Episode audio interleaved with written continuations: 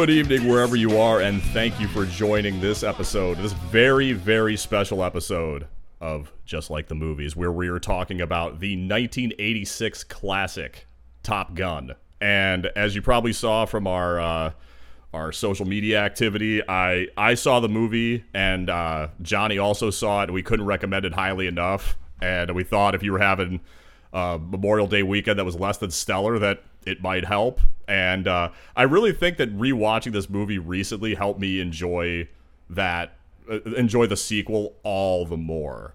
But um, Yeah, I, you know, a lot, sure. lot of meat on this particular bone. But first of all, we got to check in with. Uh, we hope everybody had a great Memorial Day weekend, with or without a viewing of Top Gun Maverick. But I got to check back in with my my uh, very busy co-host. Man, how are your feet, Johnny? dude cooked absolutely cooked. I it's so funny. So i went to anaheim for star wars celebration and yes that's part of why we were a bit delayed on this episode but i'm glad that i asked mike to delay because now we have both seen top gun maverick and we're not to spoil that movie necessarily but i think it might help inform the excitement of this discussion and we might touch on things in a non-spoilery way. Uh, and we've actually both off air discussed we might dip into a 2020s movie and break our rule for Top Gun Maverick in a future episode. So uh, that's how good we both liked it. But yeah, so I was at Star Wars Celebration. I was there for a week. It was a very good time. We did a live podcast event. Mike, I will have you know that several people came up to me and said they love just like the movies uh, just as much as my resistance broadcast podcast and a lot of people uh, were gushing about your stylings and your Oh, humor. stop! Yeah, they Just- were. Just they were. I, I will never i will never stop. Uh, but yeah a lot of people said they really got a kick out of uh, what you bring to the table uh, specifically one of our listeners uh, count pepto as he likes to go by. But he he just said that uh, we got him through through some tough times uh, at, with our episode. So i think that's pretty cool. So shout out to you buddy thanks for coming to my live event thanks for listening to this show mike anything if you want to say to to mr count pepto and everyone else who sang your praises I, I would say take my uh, take my inability to take a compliment as my most sincere thanks. I thought you were going to say "Take my breath away," but you didn't. I did. Boom, boom, boom, boom, boom, boom, boom. By the way, that new Gaga tune, uh, I feel like it, it grew on me. Brought it. Yeah, did you notice that that, that they had the, uh, I, the the LG on the tail fin at the end? That couldn't have been an accident, right? I did not notice that. Oh, Hmm. yeah, it wasn't a bad song. We, we both uh, we both celebrate Lady Gaga's catalog. For me, not Yes. as much as Lana Del Rey, but um, still Right. Right. quite an accomplished singer uh, and songwriter. But uh, I yeah, it, it was a pretty catchy tune. I I don't think it was as good as the Berlin song, but you know. Oh, yeah. I don't know. I'm a little Berlined out. Um, I and I have things to say about that scene from Top Gun that we'll get to, but that's why we're here. We're here to talk about the first Top Gun. We may pepper some non-spoilery thoughts about Top Gun Maverick that naturally fit the conversation, but ultimately we are here to take us back to 1986, as you put it, Mike, for uh, a movie that was a blockbuster in its own right. You may look at the paper today and the numbers and say like, "Oh, eh, that number is not that impressive," but in 1986. Oh, it was. It was the And- number one movie of 1986, and Right. it was never number one at the box office. It was just one of those movies that just hung around for like a year, and it was like, Yeah. It was it was popular. Obviously, it just never had the that huge blockbuster weekend, but it was in theaters for over a year, and it made Eh. some, something around 360 million dollars on a 14 million dollar budget. And, and that's it's it's crazy to think that the movie was in the theaters that long, especially today, where it's they, they really make movies events in the sense where it's like you got to go see it immediately, especially with online spoiler culture and stuff like that. And the shelf life for even some of the best movies that have staying power today is two three months. Um, so it's you know you have a movie like that that maybe like opened with seven million and it just kept chipping away and growing and growing and stuff like that. Where nowadays it's like 150 million first weekend and then a sharp decline and it's you know finishes it out at whatever it is. Now Top Gun 2, you know, has already made 350 million worldwide. We'll see where that ends up, but it wouldn't be here today if it wasn't for the original. Uh, so we're going back 36 years to a Tony Scott directed film, Jerry Bruckheimer produced, starring Tom Cruise, Anthony Edwards, Val Kilmer, Kelly McGillis. The list goes on. But I will just start, Mike, by saying this was one of the first movies I loved as a kid. I had a VHS copy of it, taped probably from if my parents had HBO or, or even a black box at the time. I'm not really sure. But it would be an aft, like very similar to Batman 89. Um, but it would be a situation where get home from school, put it on, and watch it. And it was a couple times a week I'd watch Top Gun. I loved it that much. And and then my brother got into it thereafter, and he might even be a bigger fan than me because I think he, he goes he goes around calling himself Maverick, and there's a who knows if he's gonna name his kid Maverick. Okay. But needless to say, this movie's been with me for a very long time. I still love it dearly. Uh, I didn't realize um, how homoerotic it was when I was younger, but Yeah, I uh, don't think any of us did. I mean, yeah, that- yeah, I mean, but it certainly it certainly is. But uh, needless to say, it is a classic and a great action movie, and lived long enough as a legend in itself that Tom Cruise, who has no need to be revisiting nostalgia, he's still killing it in the the movie making business. Might be the biggest movie star of all time, still at age 59, 60.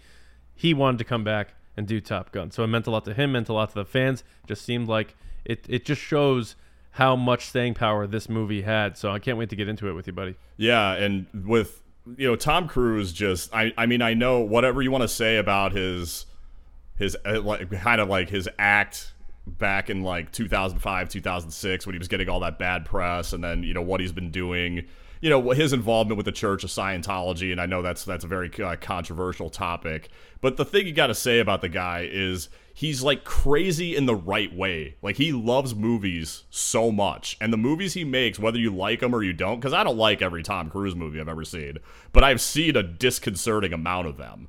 Like, uh, there's a trailer for the new Mission Impossible on this one, which is, I mean, that's the seventh one, and I'm probably gonna see it just to support the brand of filmmaking that Tom Cruise and his guys are involved with, like like Joe Kosinski, who directed the sequel, and Christopher Right. McQuarrie, who uh, before well, after writing The Usual Suspects became this collaborator of Tom Cruise, worked with him on I think two Mission Impossible movies, and then the, Yeah. the Jack Reacher movies.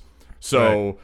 I mean, just but like like what even when he did the little like thing where he just thanked everybody for coming to the movie and talked about like this is why we do this and stuff like this. It was like it was just so I don't I don't know if he meant it or not, but that it just took me back to a time when when studios made movies to entertain people and to make money like in the process as opposed to today where there's just so much more political content in films and television. Now, I don't want to get bogged down with that because there's lots of other talking heads who do that with much bigger audiences, but I want to talk about how awesome Top Gun was because I was actually dreading this rewatch uh, because I hadn't seen the movie in quite some time. I know I enjoyed it a lot when I was a kid, but you know, then the whole thing like somehow Quentin Tarantino in this really obscure movie in '94 called Sleep with Me.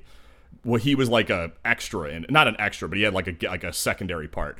And his big big scene was he goes on this tangent about how homoerotic Top Gun is, and I think people kind of glommed onto that, and then over time, as it became more mainstream, like more and more people saw it, and then they started working in it. It, became like kind of this punching bag. Like I remember Thirty Rock had a joke about it, where Liz, Le- like uh, Tina Fey's character Liz Lemon referred to one of the guys she went to high school with as gayer than the volleyball scene in Top Gun.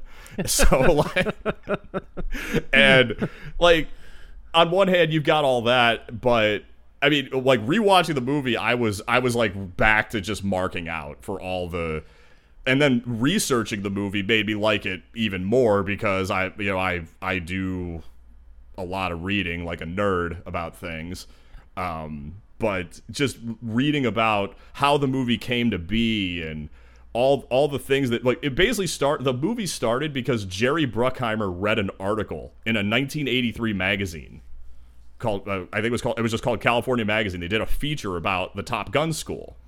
And his thought, and believe it or not, was it was it was Star Wars on Earth. That was what he saw in his head.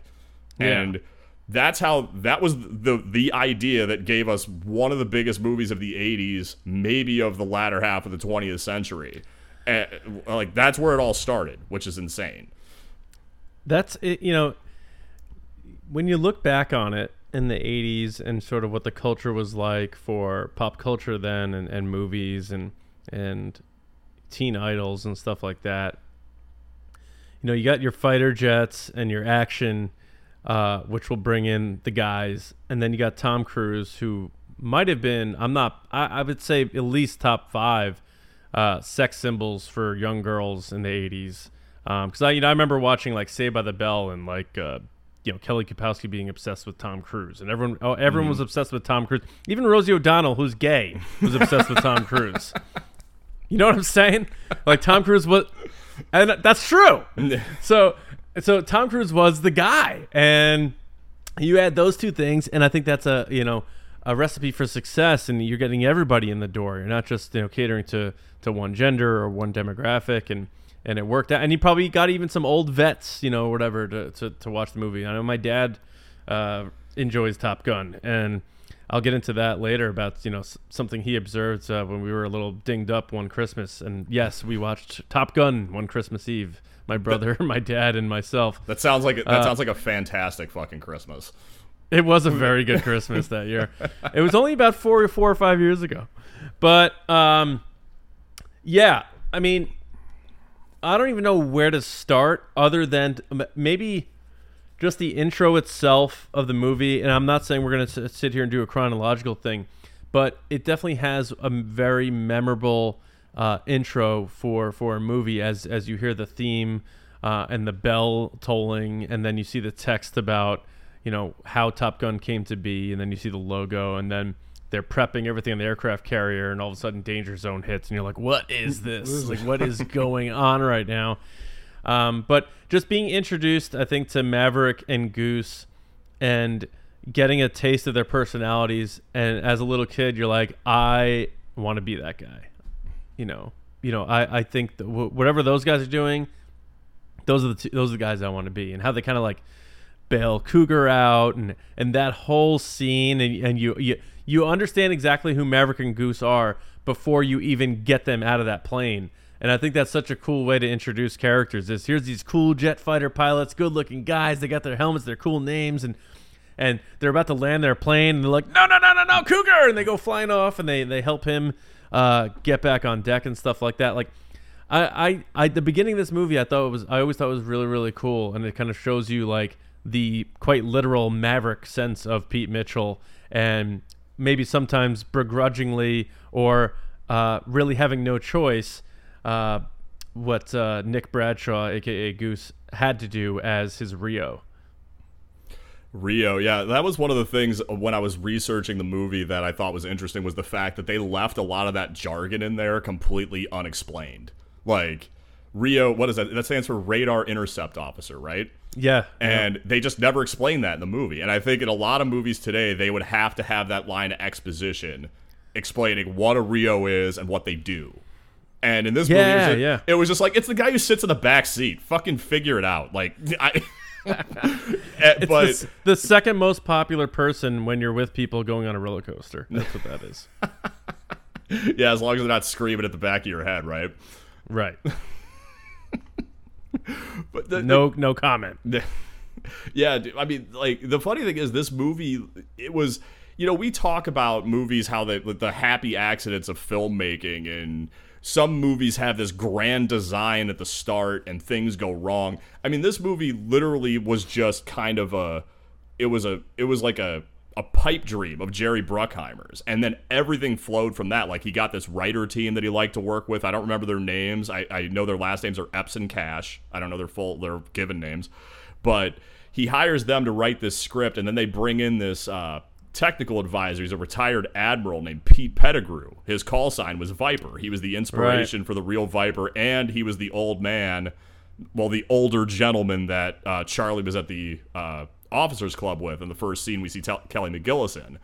And so he had a lot of input into trying to make the movie as realistic as possible. But there was a big push and pull between what Jerry Bruckheimer thought people wanted to see and how authentic the movie could be because they couldn't make this movie without the Department of Defense. They, I mean, they, Right. they they use real carriers, they use real planes, they use real pilots, they used all like as much as I, I mean the the sequel takes it to a whole new level. But I mean, this movie, I mean, eight, uh, almost two million dollars of its budget just went to the Pentagon, so they could you know shoot at Fighter Town in in uh, San Diego, and they could shoot at Fallon, which uh, Fallon, Nevada, which is where the actual Top Gun school is now. Um, all the scenes shot on, on on the like if you see the desert, it was shot in Fallon. All those flying Yeah. scenes, and I mean, it's like that's how this movie started, and then so he's trying to make it as realistic as possible. He Bruckheimer's telling him what he wants to see, and he's telling him what the planes can do and not do, and and it was just like. And you had people at the Pentagon talking to Pettigrew about it, and he's he said, "I'm just trying to keep him from turning it into a musical." So whatever we see, regardless of whatever inaccuracies there might be or inconsistencies, I it, it I I feel like this movie has to be the best possible compromise between what real what you know real fighter pilots and real tactics and all that stuff and kind of the Hollywood version of it. Because I don't think it went to Hollywood. It definitely had its Hollywood moments for sure. I mean that was that's you know kind of what pulls on people's heartstrings and gets them talking about movies, but. I, I you know this this one just if you think about everything that went into it like all like all the establishing shots being like some of the things they changed like to make the movie more entertaining or to give it more of a through line like for example there's no Top Gun trophy like there's no because as uh, this as Pet, this guy Pettigrew explained it these guys are so competitive they would all kill themselves trying to get it and then no one would graduate because that's how Yeah. that's how locked in and intense and competitive fighter pilots are. I've- I ha- I, it's it's strange. I've actually met a couple of uh, fighter pilots. I met one when I was uh, I was on a flight back from Florida years ago, and he was just a Delta pilot that was deadheading home. And like for some reason, I started talking to this guy about his experiences, and I started talking to him about Top Gun, and he was telling me like some of the stuff about real life and things like that. And there's also, uh, uh, well, he's not technically a member of my family, but he's my cousin's cousin. So he's not like a blood relative of mine, but I've seen him at family events and stuff like that.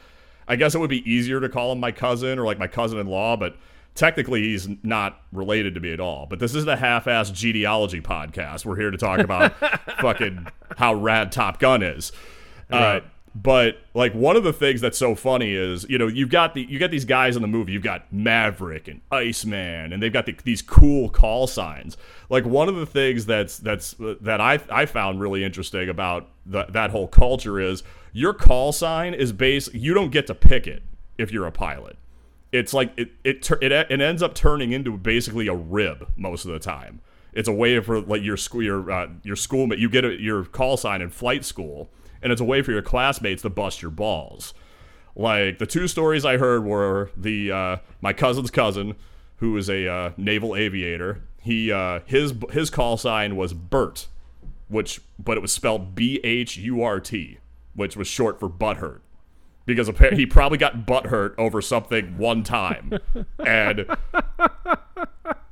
that became that became what he's he's being referred to as his entire career as a pilot. And the there was one more story. I know I've been babbling on a little bit, but I, I think this adds a little color to the whole thing. Um, the pilot I was flying next to on the Delta flight he was telling I couldn't remember his call sign, which I thought was weird, but he had this funny story about one of his classmates.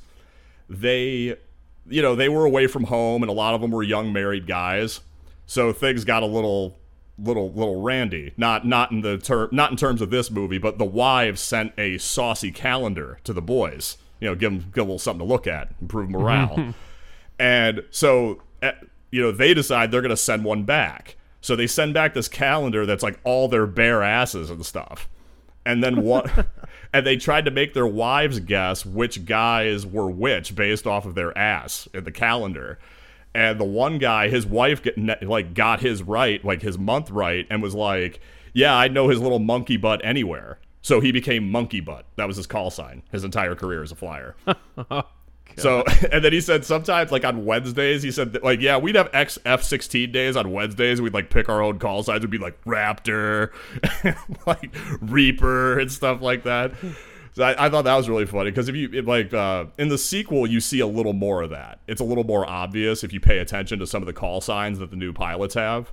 But uh, I, I don't want to, like I said, we and you said we don't want to get into too many spoilers. But that's like one of the kind of divergences between actual pilot culture and how it's So- portrayed in the movie. So then that begs the question: What would your call sign be? I don't. I couldn't pick it. It'd be like giving your. It's, it's like giving yourself a nickname. You can't really do it. Like you'd have to. I I have it. I, I can't wait. Long dong. Yeah, it's just a little. That's just so on the nose, man.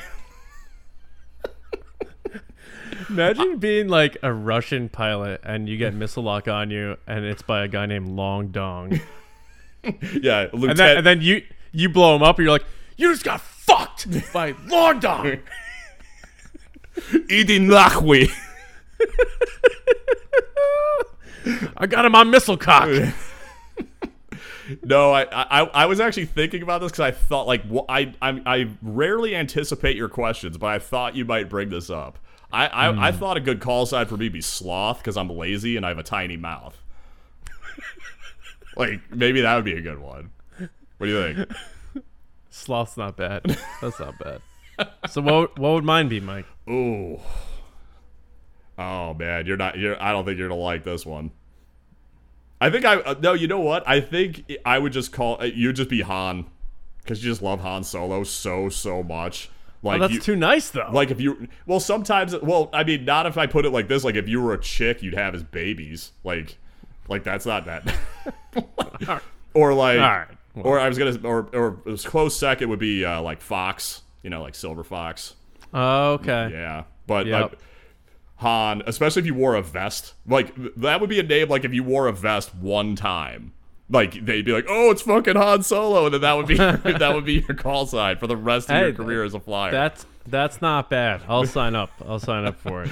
Well, I mean, because So- like even like in Top in the original Top Gun, like the one guy Wolfman, his character's solo name- then. Solo's not bad. yeah, Solo sounds too tough though. Like it's like, oh, I'm Solo, like I fly alone, like Yeah. No. Maybe we're just know. overthinking this thing because, like, Wolfman, like that, that. I mean, that that's a cool call sign, but if you look at the character's real name, his real name is like I don't remember his first name, but it's like Larry Wolf or something. So that's it's just like Yeah. oh Wolfman. So it could be something like that too, where it's just kind of a something funny or memorable, like but.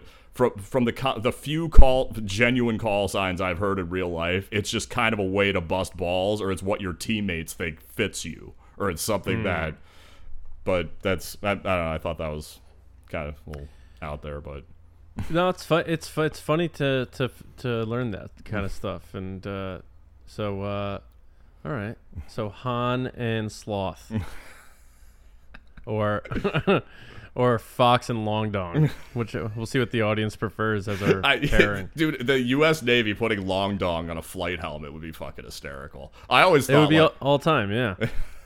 You know, it, it'd be funny because I thought we were like too tall to be pilots, but that's not Hmm. true. Like fighter pilots can be up to six five. So I guess Tim Robbins really could have been a fighter pilot if he wanted to. I Dude, probably that probably would have been the best Tim way Robbins to go. is very tall, and it's funny because Tom Cruise, I believe, actually had to wear lifts in his scenes with Kelly McGillis because she's pretty tall for a lady. Mm-hmm. Um, I think she's like five ten or something like that. Yep. But uh, so in terms of this movie, do you do you remember watching it as a kid? Uh, Oh, yeah. I, uh, Oh, so so similar type of. So what's your story on on watching it as a kid? Like I like I kind of was getting into the fact that I pretty much watch this movie every day. Oh, I I Uh, mean I didn't watch it nearly that much. Um, we um, m- my brothers and I were kind of like little edge lords. Like we just like we just watched the most violent stuff we could get our hands on, generally. Um, and well, I mean we watched this movie a lot when I was younger. Like I remember watching it a lot when I was like 8, 9, 10, 11 years old, and then playing the video game. That, that Oh. im- yeah, go ahead, man, because I I think I know what you're gonna say. Well, yeah. So, le- like, so you get to the first level and you get down to the aircraft carrier, and you got to adjust your your height and your and your left and rights and yet your whatever gimbals, whatever you got to be like right on the money to to land that thing and. I would either crash right before I got to the aircraft carrier, carrier or fly over it and crash. Uh, I think I may have accidentally landed it once, and the only reason why it lets me went go to the second level where you're getting bombed from the water, which, which I would get killed in when I was trying to. Uh, you have to like link up to the fuel ship in the second level. It's like it's a really hard game. Needless to say, I have zero idea what the third level of Top Gun is You on all, Nintendo. I, I've wasted a disproportionate amount of my time playing video games, especially old 8 and 16 bit video games. I've never seen the second level of Top Gun. And I probably tried to do that a hundred times when I was a kid. Hu- like So- hundreds of times. And every time I would eat it right into the front of the fucking aircraft carrier. Every Okay. single time. Now I'm confused now because I would be able to move on to the second level unless is that still part of the first level? Because after you crash, I think you still have like a life. Oh, I think you're right. Yeah, you're right. Yeah, you lose a life, but I could never land it on the carrier. I could never Right. do it. right. And, and then, the second level, you're flying and you're being bombed from from the sea. Like they're they're sending shooting missiles at you, and you have to try to blow those up as you're also fighting planes and also having to refuel as like a seven year old playing this game where it's not like today's games where you save your progress. Once you're dead, you go right back to the title screen and start over. You know, my my my one friend and I had this idea. It was it was not a legitimate idea, but it was like kind of a joke about going back to like when video games used to be hard. It was we called it the postmodern war game, and it was like it's like Call of Duty, but if your character dies, you your your your uh, game just erases itself, and you have to go buy another copy and start again. and we just pictured like if people took it to the extreme like communities in the internet tend to do and there were people who were buying like hundreds of copies of this game to see how far they could get because it's like the first like say the first level is like a d-day type level and you're in a higgins boat and you're trying to get out and like you get shot before you even get out of the boat your screen just fucking goes black and then you have to go buy another copy of the game But- Dude, video games were relentless back when we were kids. Yeah, the only thing that I've played in my life that rivals that is Top Gun. it's it's it's it's no joke, man. Like I've played a lot of video games when I was a kid. I wasn't very good at a lot of them. Some I did okay. Um, I did beat a few games like Mario Brothers and stuff like that through warp zones or whatever. But the that Top Gun game stacks up there as one of the harder games I've played. I remember when we were. I, I don't know why we were talking about this because we haven't done uh, the movie yet. But the Ninja Turtles game, I remember having a real tough time with Oh, that water that that water game scene. That's Yeah. awful. It's Yeah, and uh, there, there's a bunch of games like that where I really didn't get much further than the second or third level, and Top Gun was was certainly one of them. So I'm curious to see if, if any of our listeners ever played that game, if they know anything about like the third level and beyond, because I I literally haven't even thought to look it up. I have no idea what the rest of that video game is. yeah. If you Like, can, is uh, there is is there a scene where you're just plowing out Kelly McGillis? no? like- because like- she she would have been giving it up to Wolfman. Yeah, her. Oh yeah, yeah, they her and uh, Tom Cruise didn't really. Uh, I don't think it was as bad as when uh, Debra Winger and Richard Gere worked together on Officer and a Gentleman, um, Hmm. which uh, also coincidentally was about naval aviators. But uh, Hmm.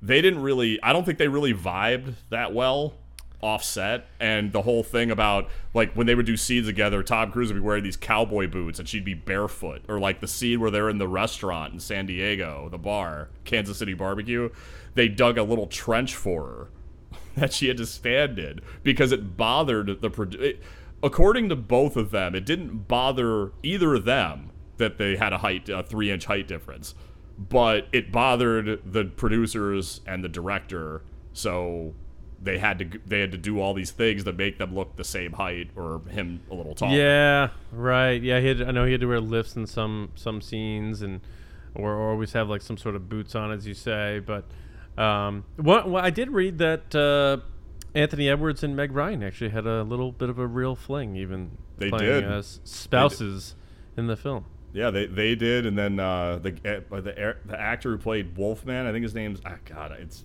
Barry Tall or something like that. I, I think I don't think I got that right, but Tub. Tub. All right. Well, he played. He they got together. the The story was that he watched her fall down in the middle of the street, and that was like the, that was their meet cute. Was Th- They should have named their gotten the call signs based on the actors' names. They just call like uh, Barry Tubb like Bath. like tub of shit. It's but it's all one word. oh man. Um, so so Val Kilmer, you know, we've talked about Val Kilmer a lot on this podcast, especially with Tombstone, and uh, on the Batman podcast, we touch on him a bit, and I'm sure in other spots too. Uh, of course, Heat, Heat, Yeah. yeah. Um, but him in this movie being the main antagonist, um, he's kind of like, you know, the complete antithesis to Maverick, and, and they paint it pretty clearly in that he's he's perfection and Maverick is not. Maverick's his own worst enemy, uh, and immediately it sets that parameter of, you know, I want to root for this guy because he's the underdog and he's got the personality and, and sort of the, the, the grit. You want to root for this guy versus this guy who's like this sort of clean cut douchebag, like perfect at everything. Tom Brady of jet fighter pilots. um, but it, it it helps sort of set the uh, set the tone uh, no, with no pun there intended, but of of you know this battle for, for this for this sort of championship or title and, and that sort of thing. But I guess again, you know, um, you know, art imitates reality in that. From what I understand, Tom Cruise and Val Kilmer really didn't get along making this movie. Well, part of that was by design. I mean, Tom Cruise and Anthony Edwards, the the most of the cast stayed at this hotel. Uh, I don't, I, you know, I don't know the layout of San Diego, but like where they filmed a lot of these scenes, they stayed at this hotel. It was like they all stayed at this one place, and then uh, Tom Cruise and Anthony Edwards stayed out in La Jolla, which was like further out. And when they when he was on set, he wouldn't socialize. It was kind of to do this whole "I'm the outsider" thing. Um, Gotcha. so that's I don't know if it, they legitimately didn't get along or not. Um, and I didn't mean to mischaracterize. I don't. I think I think him and Kelly McGillis got along fine. I just don't think they had like the sparks, like off screen that you know, like a lot of people do movies together and then they end up they end up dating because, uh, as we illustrated with two other on screen couples just from this film alone. But um, yeah, the like. That's go ahead. Oh, I was gonna say that, and that's fair. Like, you don't need, I don't need to know that actors got along or something as long as they sell it on film. And I felt like they did, so that's really all that mattered to me. And um, even even you know, the the classic '80s moments where you know she sort of embarrasses him in the. Uh, this the room going over the summaries of of their training and she just uh, really just throws him under the bus to sort of she what she says cover that she likes him by saying like you know just pummeling him with mistakes that he's making. And he walks off and he revs up his motorcycle. I can't hear you. And she goes chasing him down the road and then they obviously you know go at it. Um, it just as as cliche as that is for an 80s movie like i still love it. I still love their, every part of you know their exchange uh, in in this movie. But at the same time like them not having that character in the in the sequel i didn't really care either. Um, Yeah. so so Yeah. at the same time it's like whatever. But you know I, I still enjoyed it for for top gun. Yeah, I I hope that's not too much of a spoiler for anybody, but Kelly McGillis is not in um, Top Gun Maverick, and she tried to she tried to play it real cool, like she didn't want to be in it or something, or she's not about that. But like I was I was watching some material for this, and like the one thing I watched was in the in the frame of the behind the old behind the music documentary series on VH1, but it was called Behind the Movie. And it was like 40 minutes long, and they spent like 15 minutes of it talking about how Kelly McGillis couldn't handle how famous she got after this movie came out. Like she was like doing drugs and drinking too much. Really? And she broke up with the uh, with Wolfman, even though they were dating Mm. after the movie wrapped. And she was like, hey, yeah, all this stuff. So it was poor like, barry tubb Thanks for getting his name right. I'm sorry I couldn't. But like, you know, you talked about Maverick being the underdog, and like one of the points I wanted to talk about was just how you know this this movie wasn't like a movie anybody believed in. except Jerry Bruckheimer. Like th- they wrote the movie, they had Tom Cruise in mind. He didn't want to do it. Uh, Val Kilmer didn't want to do it, but he had he they had Right. a, contractual obligation over him or something. Um, there was a pretty long list of name actors at the time who turned down the Maverick part. Wait. Mike, are you trying to tell me the list was long but distinguished? It was. What else is long and distinguished, Johnny? Your penis? You could have just. You, you don't even have the self esteem to say your penis. I said your penis. Oh, oh, Oh. ah! There's two. There's two O's in goose. My apologies. Um. Yeah, surprisingly, Mel Gibson not in the running for this one. I was really shocked to see that. Um, What would Mel Gibson's call sign be? Let's make this the theme of the the podcast. I can't. Do, I'm not creative enough to do this like 20 times. Like, I, Oh, okay. but Mel Gibson's call sign. Oh, it would have to be. It would have to be something like taking the piss out of him being so religious. I think it would have to be something like that. I, I'm not sure what it would be, but like, Crucifix? yeah, or, or like Judas.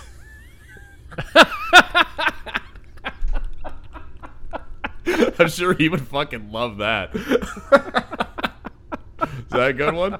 That's pretty good. All right. All right. All right, Um, moving on. Let me see. Let me see what some of the people. I, I had to write these down because there were so many of them. Swayze turned it down. Wow, that would not be good in my opinion. Emilio Estevez, Oh no, thank you. Mm. Nick Cage, No, who would please. who would later go on to do Top Gun and helicopters, Firebirds, for people. Yeah. yeah. Uh, John Cusack, smoking a pancake? No. Mm, Pipe in a crepe. Matthew Broderick, the War Game, Oh, War Games God. connection. Uh, Sean Penn, No. Michael J. Fox. What, what is John Leguizamo on here? We're gonna get like all the principal guys from Casualties of War, that forgotten Vietnam movie that Brian De Palma did. Uh, Michael J. Fox? yeah, Tom Hanks. Fucking That'd be funny. Tom Hanks. It'd be funny if it was Michael J. Fox because you have James Tolkan as uh, the commander. Yeah. So then you be you, you basically have the same dichotomy as Back to the Future. You're, a slacker. that all right, that'd be his call sign. That'd be Michael J. Fox's call sign. Top Gun would be slacker. I gotta give you your dream shot because you're the best. I don't want to. you two characters are going to Top Gun. You know that guy? That guy's still alive. He's ninety. Unreal. Uh, Tom Skerritt's still alive too. He's Yeah, eight, he's, he's- 86. The last one, 86, yeah. Scott Goddamn Baio. How about the, how about them fucking apples? Ooh, jeez. that guy's had uh, quite the tur- the heel turn of late. Has he? Um, I, I I I don't keep up with current events, so He's just, he's just a lunatic. He's an absolute lunatic. Um, okay. But uh, Scott Baio, jeez Louise. But we're talking 1985 though. That was when the casting call went out. It was like 1984, Yeah, I know, but what what movies was Scott Baio in to be get, getting a well- Bruckheimer call? Well, you kind of brought it up. uh, You know, they were looking for sex symbols for for like to bring in the female audience because you Mm. know Tony Scott before he did this movie was not the Tony Scott like not the legendary Tony Scott. You know, shaky cam, strobe lights, all that stuff. He he had done one movie called The Hunger, which was a pretty forgotten vampire movie, and he actually got picked to do this because he did a commercial with a, a Saab. Those car, one of those. I don't even know if they make Saabs anymore, but it's a, I think it's a Swedish car, and it was outrunning a jet.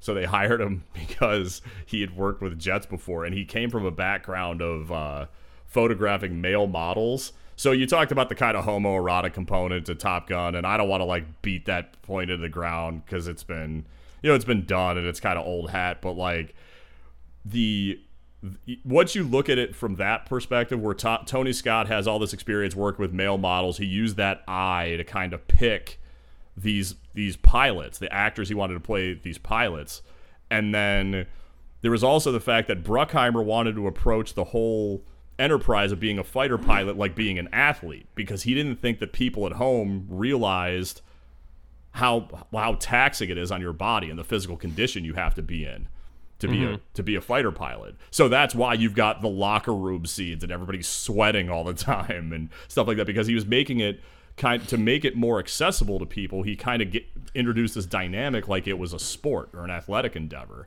And you add, you put all that stuff together and yeah, it could be pretty homoerotic because you know a, a, uh, he, I can't even call him a friend of mine. It's a guy I met like twice this guy was he was like a lifer in the Marines. He, he did like 20 years in the Marines. He said the, the, the he said the foundation of the Marine Corps is two things: shouting and gayness. so like that, you know, you've got like when you have sports in the military, you know, people. I think it's hilarious how many pickup trucks and CrossFit gyms unironically adorn themselves with Spartan helmets, not realizing that the basis of that whole thing is institutionalized pedophilia. It's just older uh-huh. men having sex with younger men, and then the soldiers have sex with each other because they would fight harder for each other. That's a little piece of history that maybe a lot of people aren't aware of, but.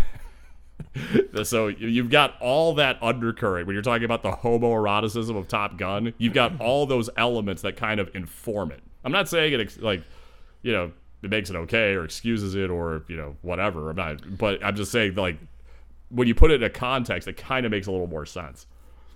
Yeah, you know, and in thinking about this movie and in terms of like friendships and that sort of thing, if this was a movie about like solo pilots without partners, I don't know that the movie does as well.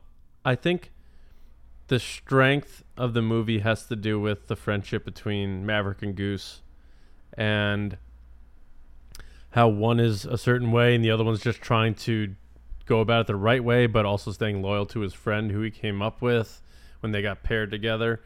Um, but if, like, if, for example, if it was, you know, like, you know, take a, a fighter plane. I don't know if it's an F 16, F 18, which is a solo fighter.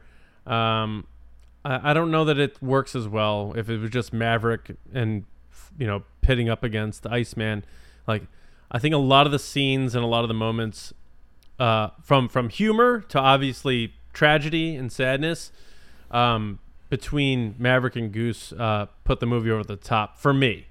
I don't know how you feel about that. I, I didn't even think about that. That's that's a uh, that's a good observation. That's a good dynamic because yeah, I, I think I think that whole relationship because the you know the the Rio is is dependent like dependent on them. They really have to believe in that guy, right? And you know with with, with Goose's death scene, which is like pretty famous, um, you know that that's something that could actually happen. And part of the because if if a if a uh, I read this, um, if a plane is in a in a flat spin, it kind of creates this dead pocket of air outside the cockpit, kind of like the dead spot, like a dead spot on a hockey table, mm-hmm. an air hockey table.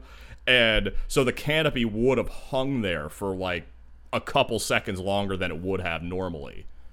So that's what like so Goose, you know, he pulled pulled the canopy and then pulled the ejection seats and then he went into he went into the canopy. So that's like something that I th- from what I understand could really happen. And well, yes, because I believe Maverick's last line to Goose is "Watch the canopy." Oh, not that, not that you could do anything, but I in my rewatch, I think I had subtitles on. I'm like, oh shit, he says that. Yeah, it, it, would be like one of those things. I think he just had would have had to wait a couple extra seconds, but then the plane might have they might have been in the plane when it hit the water. Which yeah. So and, and you know what? Like there's some scenes in movies where I watch it and you still to this day, even though you've seen it 500 times, you hope for a different outcome. And that's one of those moments in a movie for me. Like I love Goose so much. Uh, I think uh, Anthony Edwards just brought a real strong, like almost like a Bill Murray type of sense of humor uh, with you know self-deprecating but also quick and, and and could jab people even though he wasn't the best or the best looking. He knew how to like really get to people but at the same time you see he's he's like this family man and he's got his wife and kids there. He's playing the piano like right before his death. And just the, the whole package of his relationship with Maverick which also um sent you know allows us to understand a certain side of Maverick that we may not if he was just this lone fighter pilot. You know, we hear the stories from uh, Meg Ryan's character about, you know, he's sort of this womanizer and like you know what you know how come someone hasn't been able to reel him in you know we hear the stories about penny benjamin and you know we, we learn more about that later of course um, but just everything about nick bradshaw aka goose's character and his relationship with maverick. Of course people focus on his death and what that does to maverick thereafter. He's he for once loses all his confidence. Uh, he he almost thinks he you know he thinks about quitting and, and and all that, and then he finally redeems himself at the end. But everything before that too, um, the the humor of the two of them standing outside of the office, just and and, and just like it's like oh Penny Benjamin, he's like shh you know, just just their their whole like wise ass sort of uh, tag team dynamic duo sort of Batman and Robin thing I think really adds a lot to this movie that maybe sometimes either gets taken for granted or overlooked because everyone just focuses on oh Goose he's the one who dies and and and all that sort of thing. But if you look throughout that whole movie, even when they have that one heart to heart moment where Goose goes to visit Maverick after they screw up again and get docked points.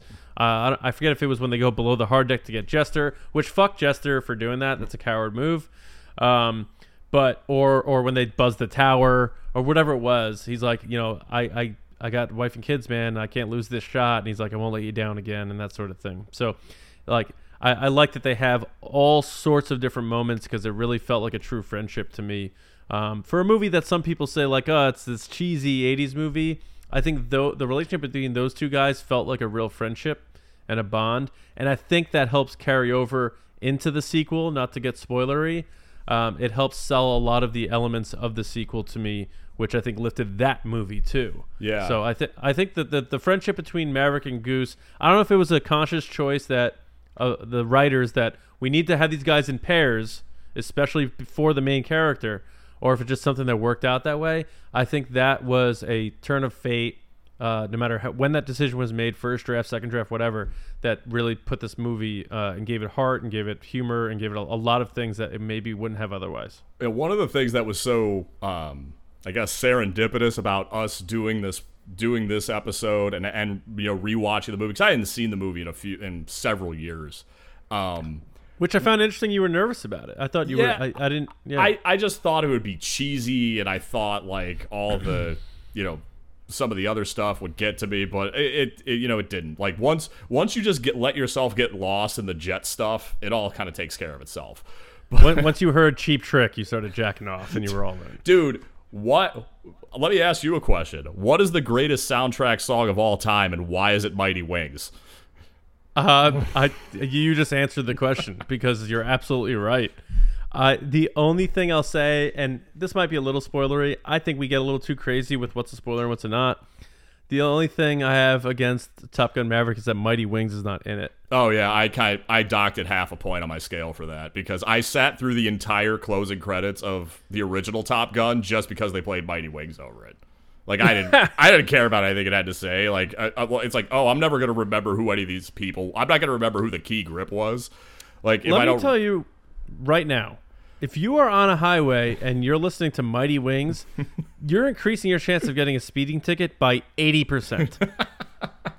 that movie makes me a lead foot, man. I want to cook when I'm listening to Mighty Wings by Cheap Trick. It's just sad um, that two of my favorite Cheap Trick songs they didn't write.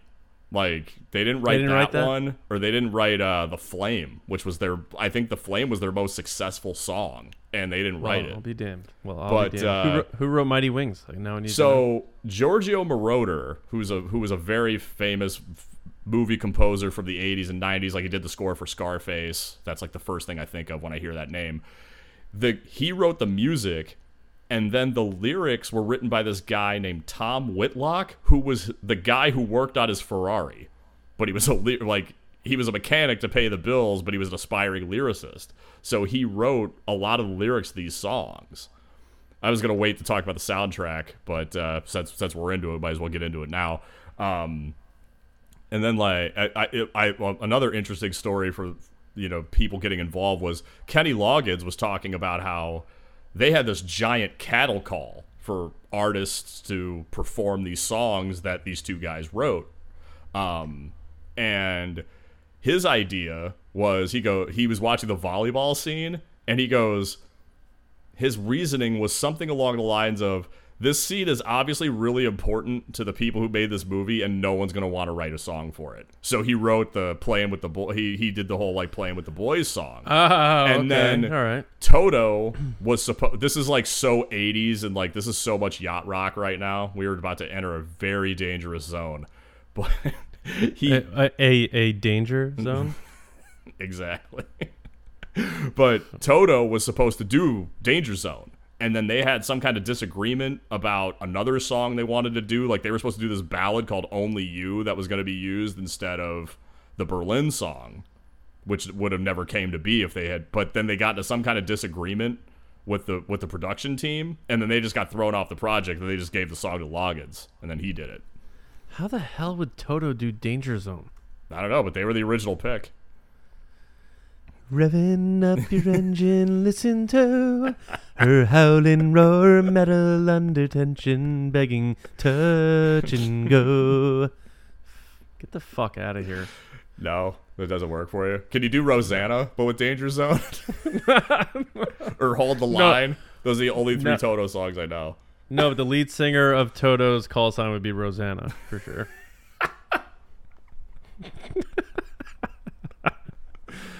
Holy shit! Um, no, the soundtrack for Top Gun is definitely something to get into because I think that's another thing that uh, maybe boosted the popularity of the movie because you know just how big in general music was in the '80s and this style of music and you had to buy music or listen to it on the radio in order to have it, and uh, I think that was certainly a, a big part of it. And um, say what you want about Kenny Loggins, "Danger Zone" is a, an awesome song, and it gets everyone jacked up when they hear it. And, and what do they think of when they when they hear that song is Top Gun, and it takes you right there. Uh, and then like the the only Oscar Top Gun won was uh, I believe Berlin, "Take Take My Breath Away." Yeah. uh, for, for for best song, um, and that certainly has its merits in, in how it plays into the movie. Um, in one of the weirder love scenes I've seen on film, just to just let, us just li- lick each other's tongues exclusively for five minutes in in, sil- in silhouette form. well, that was, they, you know, they, they slapped that together post production. Like the love scene wasn't part of the original script. It was, they did some exhibition, ex, exhibitors screenings, and they were at one, and there's like, where's the love scene? So then they bring Kelly McGillis back. She'd like cut all her hair off. That's why she's wearing a baseball cap in the elevator. Tom Cruise was growing his hair out because he was shooting The Color of Money. So they, they made his hair wet like he just got out of the shower, which you know th- with this movie no one's gonna question that. We've already had like we've already had 18 shower scenes. Like what's the difference if we add one more? Um, because it seems like sponsorship? Was there like a shampoo sponsorship for this movie or something? yeah, I think Pert Plus was uh, got some promotional considerations uh, along with uh, Pepsi Cola and uh, the Department of Defense, United States Navy. Right. But uh, yeah, they they shoehorn the whole thing in after the fact. That's why like so when you you say that looks a little off, that's and then it became the show. It became like the showpiece for that song. That makes sense. That then it was all pretty much silhouette based. Um, they probably didn't want to get too focused on maybe some of the aesthetic changes of the actors and, and that sort of thing. And that's fine. Like I'm not gonna sit here and nitpick a fucking love scene in Top Gun, but uh, they just licked each other quite a bit. Yeah, they did. Um, they, there was yeah. a, yeah, it was There's a lot, of, a lot of licking. Um, Yeah, like it, what I was saying before about watching Top Gun and then going to see the new one was, you know, somebody asked. Well, there was this la- this old lady was sitting a couple uh, seats away from me, and she was like talking to her husband during the movie, and she was doing that like she was doing that kind of like old person thing where they're trying to be quiet but they can't.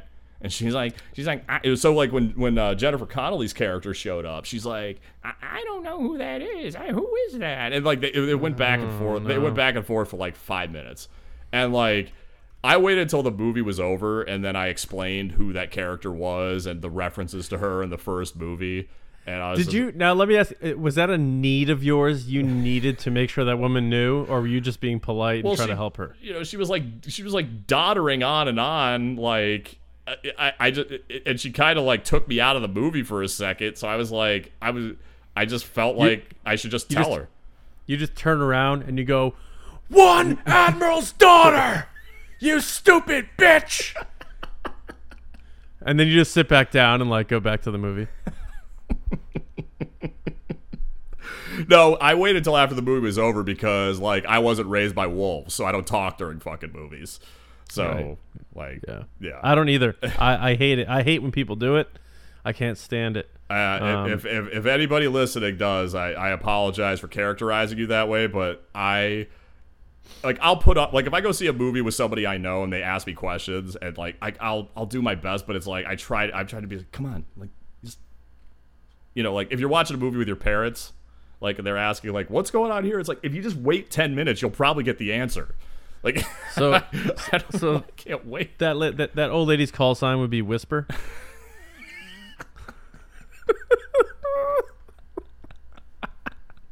you know, because she can't.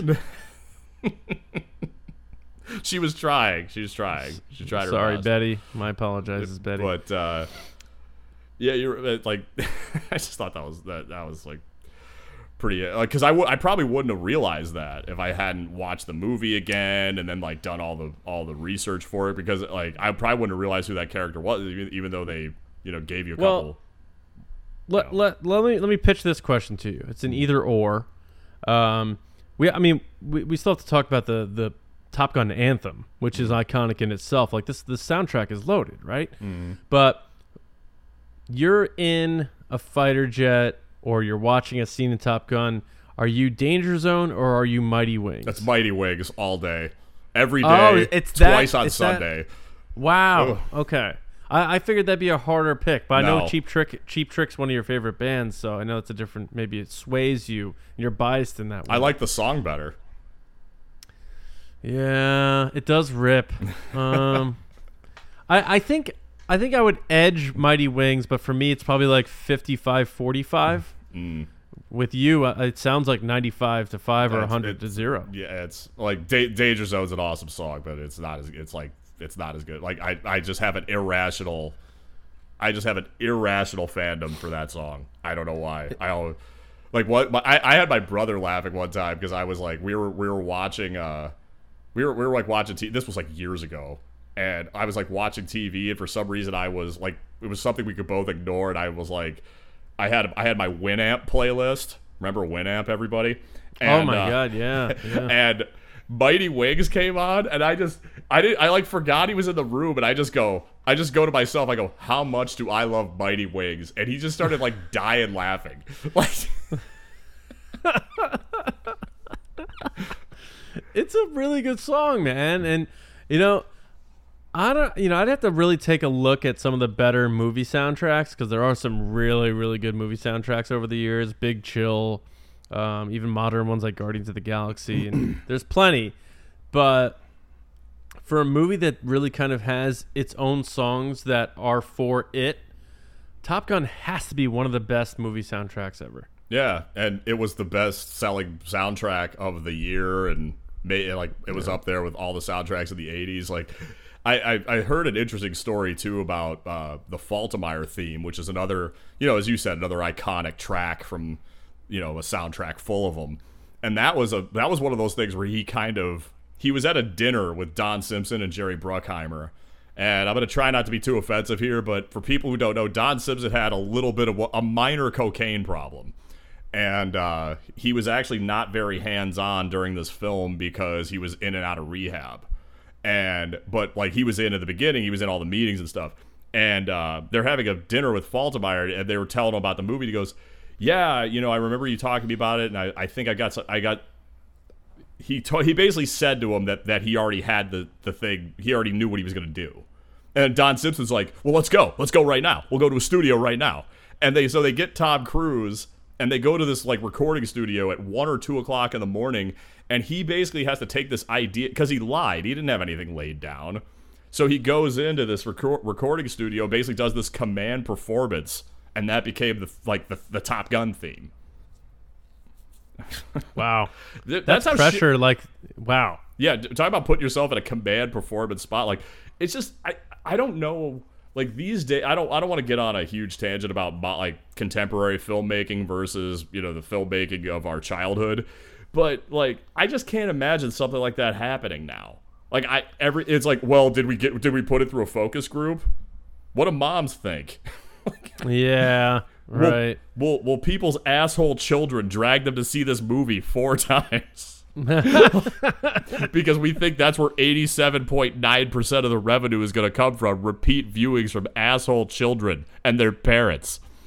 You know, it's funny because they brought him back for the sequel, um, and I know part of that is the main theme, but also I think he took Lady Gaga's song and helped spin it into some of the uh, score elements of the movie, and he worked with Hans Zimmer also. Uh, also, I believe they're both from Germany originally.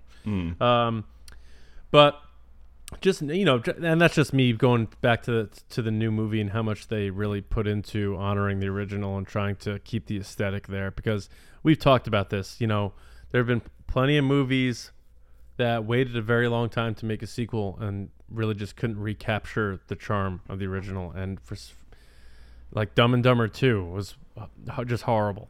Um, yeah, stuff like that. And then with Top Gun Maverick, as they call it, uh, I they they checked all the right boxes and they like F, it almost felt like every time they had a choice to make on something, they made the right one. Um, so, and I and for that reason, I hope they don't make another. Um, you know, you can't, uh, you know, try to play with this too much without it stumbling at some point. So I'd hate to see that happen. But uh, anyway, back back to it. You know, I don't have much else on the soundtrack to talk about. I think we, we, we talked about most of the hit tracks. Unless there's something I'm missing. No, I, Um, I, I, I thought one thing I stumbled across was Judas Priest. Like when I was talking about how nobody believed in this movie, like Judas Priest was offered to use their song "Reckless" in this in this song in this movie, and they thought it would flop, so they didn't do it. And oh, and but that that makes it sound a little binary. It was actually they it was that, and they wouldn't have been able to have it on their own album. Like the studio would have owned it because I, I, they talked about a lot of artists didn't work on this because they thought it'd be like selling out. Like it, like one of the things about Berlin was this was their biggest hit and it's basically killed their band because this song they didn't write this song they didn't um it w- didn't sound like their their original sound or anything like that and it became their biggest hit and they realized they were gonna have to play this song at every show they ever did and it basically like killed the band so wow. but uh, yeah Interesting. yeah, I mean, the the dark side of success, I guess. Like the uh, the singer was supposed to sing it at the Oscars, but she uh, she wouldn't do it if it was part of a medley, and then she said she really regretted not doing it. But uh, Yeah, there, there's been there were certain regrets about this movie across the board. I know, um, and it's funny you say Emilio Estevez was in the running for Maverick because I think I believe Ally Sheedy, uh, his co-star in The Breakfast Club, was offered the role of Charlie, and she turned it down. And apparently, that's one of the biggest regrets of her career. what a transition! That's why he's the best in the business, folks. Yeah, Ally Sheedy, she turned down the part. I can't, I could not picture her in this part though.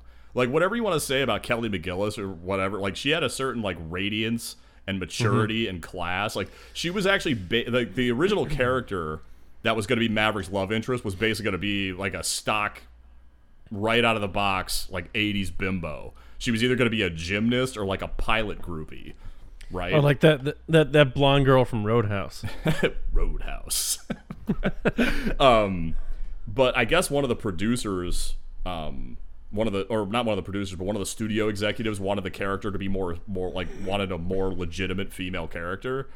So they didn't really know what they were going to do, and then they met. They were, you know, doing the research for the film. They met this woman named Christine Fox, and she was a mathematician for the Navy, and she consulted, you know, with the, you know, the fighter, the fighter pilots. And her call, she was a tall, leggy blonde who wore these like really, like who wore like really loud spike heels. And, but she was somehow employed by the Department of Defense, and uh, her call sign was legs. So they met her and they're like oh we could we could have a smart and sexy love interest. And that's that's kind of how they they came to you know come up with the charlie character. That We got to get an edit of that movie where she's introduced as Charlie after the whole bar scene, and get and get ZZ Top's song in there as she's strutting her way down the the hangar. Oh man yeah like i I just, I just thought, and that woman, Christine Fox, she became, she rose to the rank of the acting deputy secretary of the Department of Defense. So she was like the number three or number four person in the Department of Defense. So it just goes to show you, ladies and gents, don't judge a book by its cover. If a chick's wearing Right. stripper heels and fence net stockings in a meeting, you know, she might be your boss someday. Right. Yeah. But you don't salute her Nice. because she's not a commanding officer, right? And that Yeah, was like- what the whole thing was. do you, do you did- what did you think of that? Just that's the aesthetic of that scene where instead of you know they're they're in a hangar with the American flag flying and that's where they're having class because that was one of that was one of the compromises that was made. Yeah. I, I it, it felt like it was like they used a set that Michael Bay used for a slow motion montage or something like that um, from one of his like war movies or even like Armageddon or something. But I, I thought that was all fine and good. I it I, I do think it's that whole scene is pretty funny though when he sees her and he's like, "Oh Jesus." like she she she set him up you know Oh, she knew she knew exactly who he was obviously she she's not going to this uh instruct this class without knowing who the cadets are yeah, she's like, "Wow, you're a pilot." yeah she she put him through she put him through the ringer on all that and they don't really address that they just he's just like oh all right well she gets me on that one and then I, I think in the '80s that was just courtship behavior. Yeah, maybe, maybe, but but then they they sort of like give it back to her, and they go over the top talking about their encounter with the Mig and the negative uh, G dives and and and. Uh, uh, you know the finger. I'm s- I'm sorry. I, I I hate it when it does that. I'm sorry. You, you were one one of the points. I, I mean, the I, little meandering as usual. I apologize, but you know, one of the points that Anthony Edwards, like one of the quotes he had, was that the script was skeletal. Like these characters, you talked about like the character development, and it's like these are. I mean, these aren't like thi- like complicated, robust characters though. They're. It's not that they're bad. It's just they're badly. They're just thin. And like he even said, he said the script was skeletal, and a lot of the stuff they came up with in the movie was kind. He said a lot of that humor was born in the moment. So I wouldn't be surprised if that was like an improv thing. I didn't read it was, but like like when Val Kilmer went bullshit, like that was something he improved, and That's that, good. And That- uh, I feel like that adds to what I was saying before because everything felt organic with their relationships. And I don't know much about what it was, the culture of making the movie, um, and what they did, you know, on nights off or stuff like that. But it did kind of feel like there was a genuine established camaraderie between Cruise and Edwards, at least, at least them two. Well, yeah, Um, yeah. Sorry to interrupt, but uh, you know, as I mentioned before, like all the a lot of the cast were at this one hotel in like West Mission or something. I can't. I'd have to look it up, but like I remember that Cruise and Edwards were kind of off on their own, and but the the rest of the cast was kind of partying together every night, like and everything that entailed. So I don't know. Hope, but like that that might have contributed something to what you're talking about because you were talking about the the the dynamic on the set. That was kind of the dynamic. Was the cast was all staying at this hotel. They were all like just kind of getting after it a little bit. But like like like uh, Anthony Edwards had to see like one of the one of the examples would be of, of just kind of the spontaneity of the of the this process was Tony Scott was listening to Jerry Lee Lewis one morning, and then he just decided, okay, Go- we're gonna have to see where Goose is playing piano and singing "Great Balls of Fire," and that wasn't in the script. They didn't pr- prepare Anthony Edwards at all for it, and then he just did it, and it became like probably one of the most. I mean, for for a character that's not that like widely developed, that became like kind of one of his hallmarks was like the you know him him saying singing and saying "Great I- Balls of Fire." I would say so. Now, did he play it? Do we know that? No, he did not. No. Okay. I mean, Now, I would bet. I think Anthony Edwards is around sixty years old now. I would bet that's the most he gets approached about is Great Balls of Fire. probably either that or you know hu really big ER fans because he's on that show for a long time. Maybe, maybe, or or or something else with Goose, um, but like the finger or or something like that. But I, I would say like if people saw Anthony Edwards and they recognized him because he looks obviously quite a bit different. And who and who wouldn't thirty six years later? Um, they, he, people probably always just like great balls of fire. And he's probably like, nah, all right. yeah, he uh Or maybe he's like, yeah. yeah, yeah his, the goose character was like even though he didn't have a ton of screen time or a ton of like um you didn't you didn't get these long like indulgent monologues about his motivations and stuff you could kind of see like how like why everybody liked him. Like he was one of those guys that like he he had one of those added like that kind of that energy that like he always wanted to like everybody like like like even Iceman liked him. Like he's like oh Mother Goose and, and that was the one thing he said to Maverick when they still didn't like each other. He's like, everybody liked him yeah when he talked about Goose. But I think because like this just like type A personality clashes and everyone wants to be top dick and all that shit and like like Goose was very like unthreatening. And he was just like I'm here to do my job so that my kids can have a good future. I don't need to, you know, I'm not the pilot here. I just want to be the best I can so that I can have a future here and that sort of thing. And like that was his main thing. And that that's what made it the more tragic when he died because he wasn't the one taking all these risks like all these other guys were. Um, and I'm not saying it was, you know, Maverick's fault. I, I do think Goose's death is Iceman's fault. Um, I don't know where people lie on that, but Iceman had op- opportunities to get out of there, and he was trying to get the points bef- uh, over what was tactically correct, and it led to Maverick flying into his jet wash and and leading into the flat spin and all that stuff. So where do you where do you stand on that? By the way, I know we're talking about a fictional movie, but that is an important part of the movie that a lot of people don't talk about.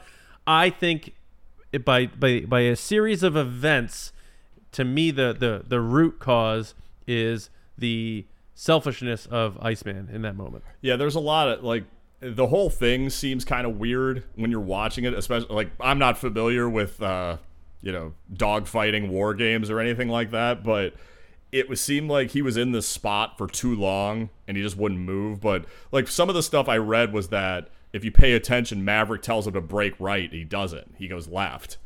And oh, okay. and uh, so there are there there's two schools of thought. The two schools of thought are that Iceman it's Iceman's fault for those reasons, the reasons you mentioned, the one I mentioned, and Maverick it's Maverick's fault because he he just should have like been at a safer distance or something. I I don't know, but uh, well they and then some people will go as far as to say when uh, when uh, Val Kilmer hits one of his like you know bitchy I'm the best lines which probably wasn't too far removed from how he thought of, about himself in reality. But um, Anthony Edwards, like he's he starts laughing like an exaggerated fashion. He's like, "Oh, you kill me!" Like that was like foreshadowing. But that's oh, but that's you know no no established I don't- foundation. That I I agree. bit of a reach, perhaps. Yeah, and and you know, Goose has a lot of lines uh, that are just like very subtle, funny things. Like, yeah, there's two O's in Goose, and like you know, Goose, whose ass did you kiss to get in here? And then we said before, the list is long but distinguished. Thank you very much. Uh, so, you know, like, he has a good way of sort of being self-deprecating and uh, diffusing things in the moment, and I think that's another part of the reason why a lot of the uh, characters like Goose. Um, but I, I, I don't I don't know like hit Goose's death like it's that moment and and if you if you haven't watched Top Gun in a while it's one of those things like where you know it's coming like like even like Kenny in South Park. Like right when's it gonna happen to Kenny here? It's like is this the time it happens? No is this the time it happens? Oh he hasn't done this yet so it's got to be this time. And then when you know it's that time you're like ah shit. And yeah I always again I always hope like it it, it ends differently um, but it always happens and his head hits the canopy and i remember as a kid not fully understanding what killed him. Yeah, I Um, didn't either for sure. i was like is it because the plane crashed on top of him or i don't remember? But then as you get older you understand you see it, it quite clearly his neck snaps and he hits the water and he's already bleeding which means everything he's it's just over. And uh, you know the shark repellent and the and the neon green so that they could be spotted and the, all that stuff. Um, but in terms of uh, the character of Maverick, uh, you know, how, how do you feel about the character in general? And um, without getting too spoilery, how do you feel about where they took the character in the sequel? Um, well, I think I think you know he's just like the kind of prototypical hot shot, like I like naturally gifted. Kind of, you know, it is frustrating dealing with people like that because they can't. You don't know why they have this innate talent, but they do, and it's like something you can't teach.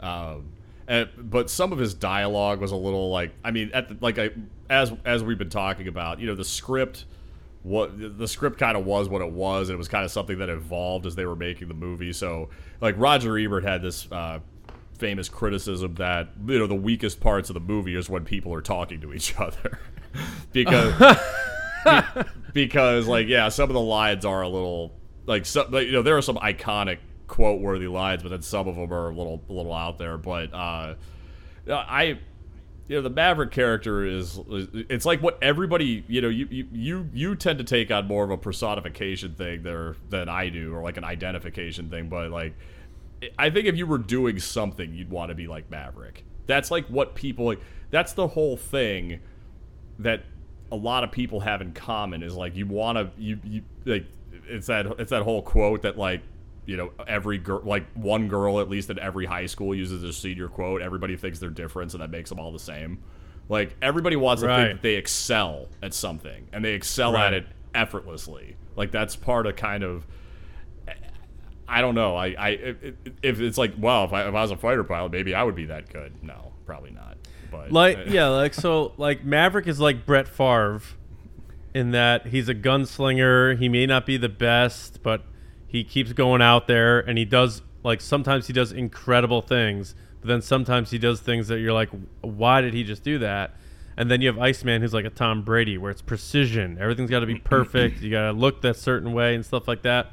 But I think people, I'm not saying like Brett Favre's like, I'm not talking about him like as a person or anything like that. I know he's done some like really weird shit, but I, I think people like, and we've talked about this in other movies there's something that draws people, even Unforgiven. I think we touched on this. There's something that draws people to the imperfect hero, uh, with the chip on their shoulder. Maybe they are chasing a ghost in a sense, as as they quite literally say in this movie. Um, you're flying like you're chasing a ghost out there because uh, of his dad and the legacy of his father and stuff like that. There's something that connects people because we all have our issues in our relationships, whether it's with our parents or other people in our lives uh, where we don't want to see perfection because we don't want to root for it because none of us have it, uh, no matter what it is. And we see ourselves more in the Maverick type where, you know, there is always potential and we believe in ourselves and the potential in ourselves, but we want to see somebody who doesn't quite get it or have it and they struggle. And that's like the, you know, the, the hero's journey uh, sort of sort of thing but I, I that at least what always draws me to those types of characters is you want to root for them because they're not quite there when you know they can be, uh, as opposed to like just the perfect flawless character. That's why sometimes like with Superman movies, like they have a hard time connecting with audiences unless they do it in a way that humanizes Superman, which I felt they did with Man of Steel. I actually really liked Man of Steel, but um, do you, do you know what I'm saying? Like, there's something about Maverick in that he's cool because he's edgy and stuff like that, but there's more to it because once you get you break him down and you find out that you know stories about his father that he's not quite sure about, and he he doesn't believe the stories he told about his father making mistakes, and that's why he died, and he he's trying to almost redeem his father through his own flying, uh, but but while also taking on reckless habits and that's sort of a, like a man's journey in this world is like you want to follow in your father's footsteps, but you don't. You're like, I'm not going to be like that though. And, w- and, when he did that thing, I'm not going to do that. And then sometimes you find yourself doing you, you doing the same mistakes. And I don't know. This is just a lot of relatability to that type of character. I'm not saying like we're going too in depth with a character in Top Gun, but I think they did a good job of creating a character that make that is very likable for people in Pete Mitchell because he wasn't the best. He he was never the best in this movie. Uh, maybe until the very end when he saves the day, but it's very weird to see. It's like Rocky in a way, right? He, he's a good fighter, but never the best. He wasn't Apollo Creed, but you root for him because he's the everyman or, or, or whatever. I, I don't know if I'm or, that's or to borrow sense, a Ro- borrow a Robert De Niro quote, like Iceman is strong in the locker room, but he's weak when he puts his spikes on. like, Oh, and- okay. And Maverick's kind of the opposite. Well, he's not the opposite because he was good enough to go to Top Gun, but Right. for whatever reason, like you know, the whole Top Gun trophy conceit, you, you find out who's the best, and he Because he's the best. and he was not the best, but uh, he did. Right, and he wasn't even he wasn't even the best before Top Gun. It was Cougar. Cougar chickened out. Yeah, like one of the thing, one of the things I read that I really liked, uh, or that I found really interesting, was, you know, the they couldn't have made this movie without the material support of the United States Navy, the Department of Defense. So they had a certain amount of creative control when it came to how the Navy was portrayed and some of the things. Like one of the changes they made was uh, Cougar was supposed to crash. He was supposed to eat. He was supposed to eat it like just like I used to when I played the goddamn video game. He was supposed to eat it right into the front of the aircraft carrier. But they they changed it because they the the Navy didn't want to show their pilots fucking up that bad. And when like the goose death scene, that was supposed to be a rough, fiery landing on the carrier, and Goose died that way. Oh, And so they had to kind of think of a different way to have they they, they were still going to kill Goose for that dramatic payoff and that Yeah. that whole uh, element of the story, but the Navy was like, we can't show our pilots fucking up this much. all right. so they they kind of came up with alternate explanations. I think um, Admiral Pettigrew and some of the other people who were involved with the kind of the flight mechanics of the movie because the movie I meant to mention this earlier but I couldn't find like a convenient way to work it in so I'm just going to mention it now. So the movie was shot basically in three three three sets of sequences. Like everything that was just normal, like if they were at a bar, like when they were at the Kansas City barbecue bar, which is still there, I think, and they still have like a Oh, bunch of memorabilia and stuff. Um, th- like that, like any scene that was just shot in a normal place, like on a street or in a house or anything like that, that all those scenes were shot together.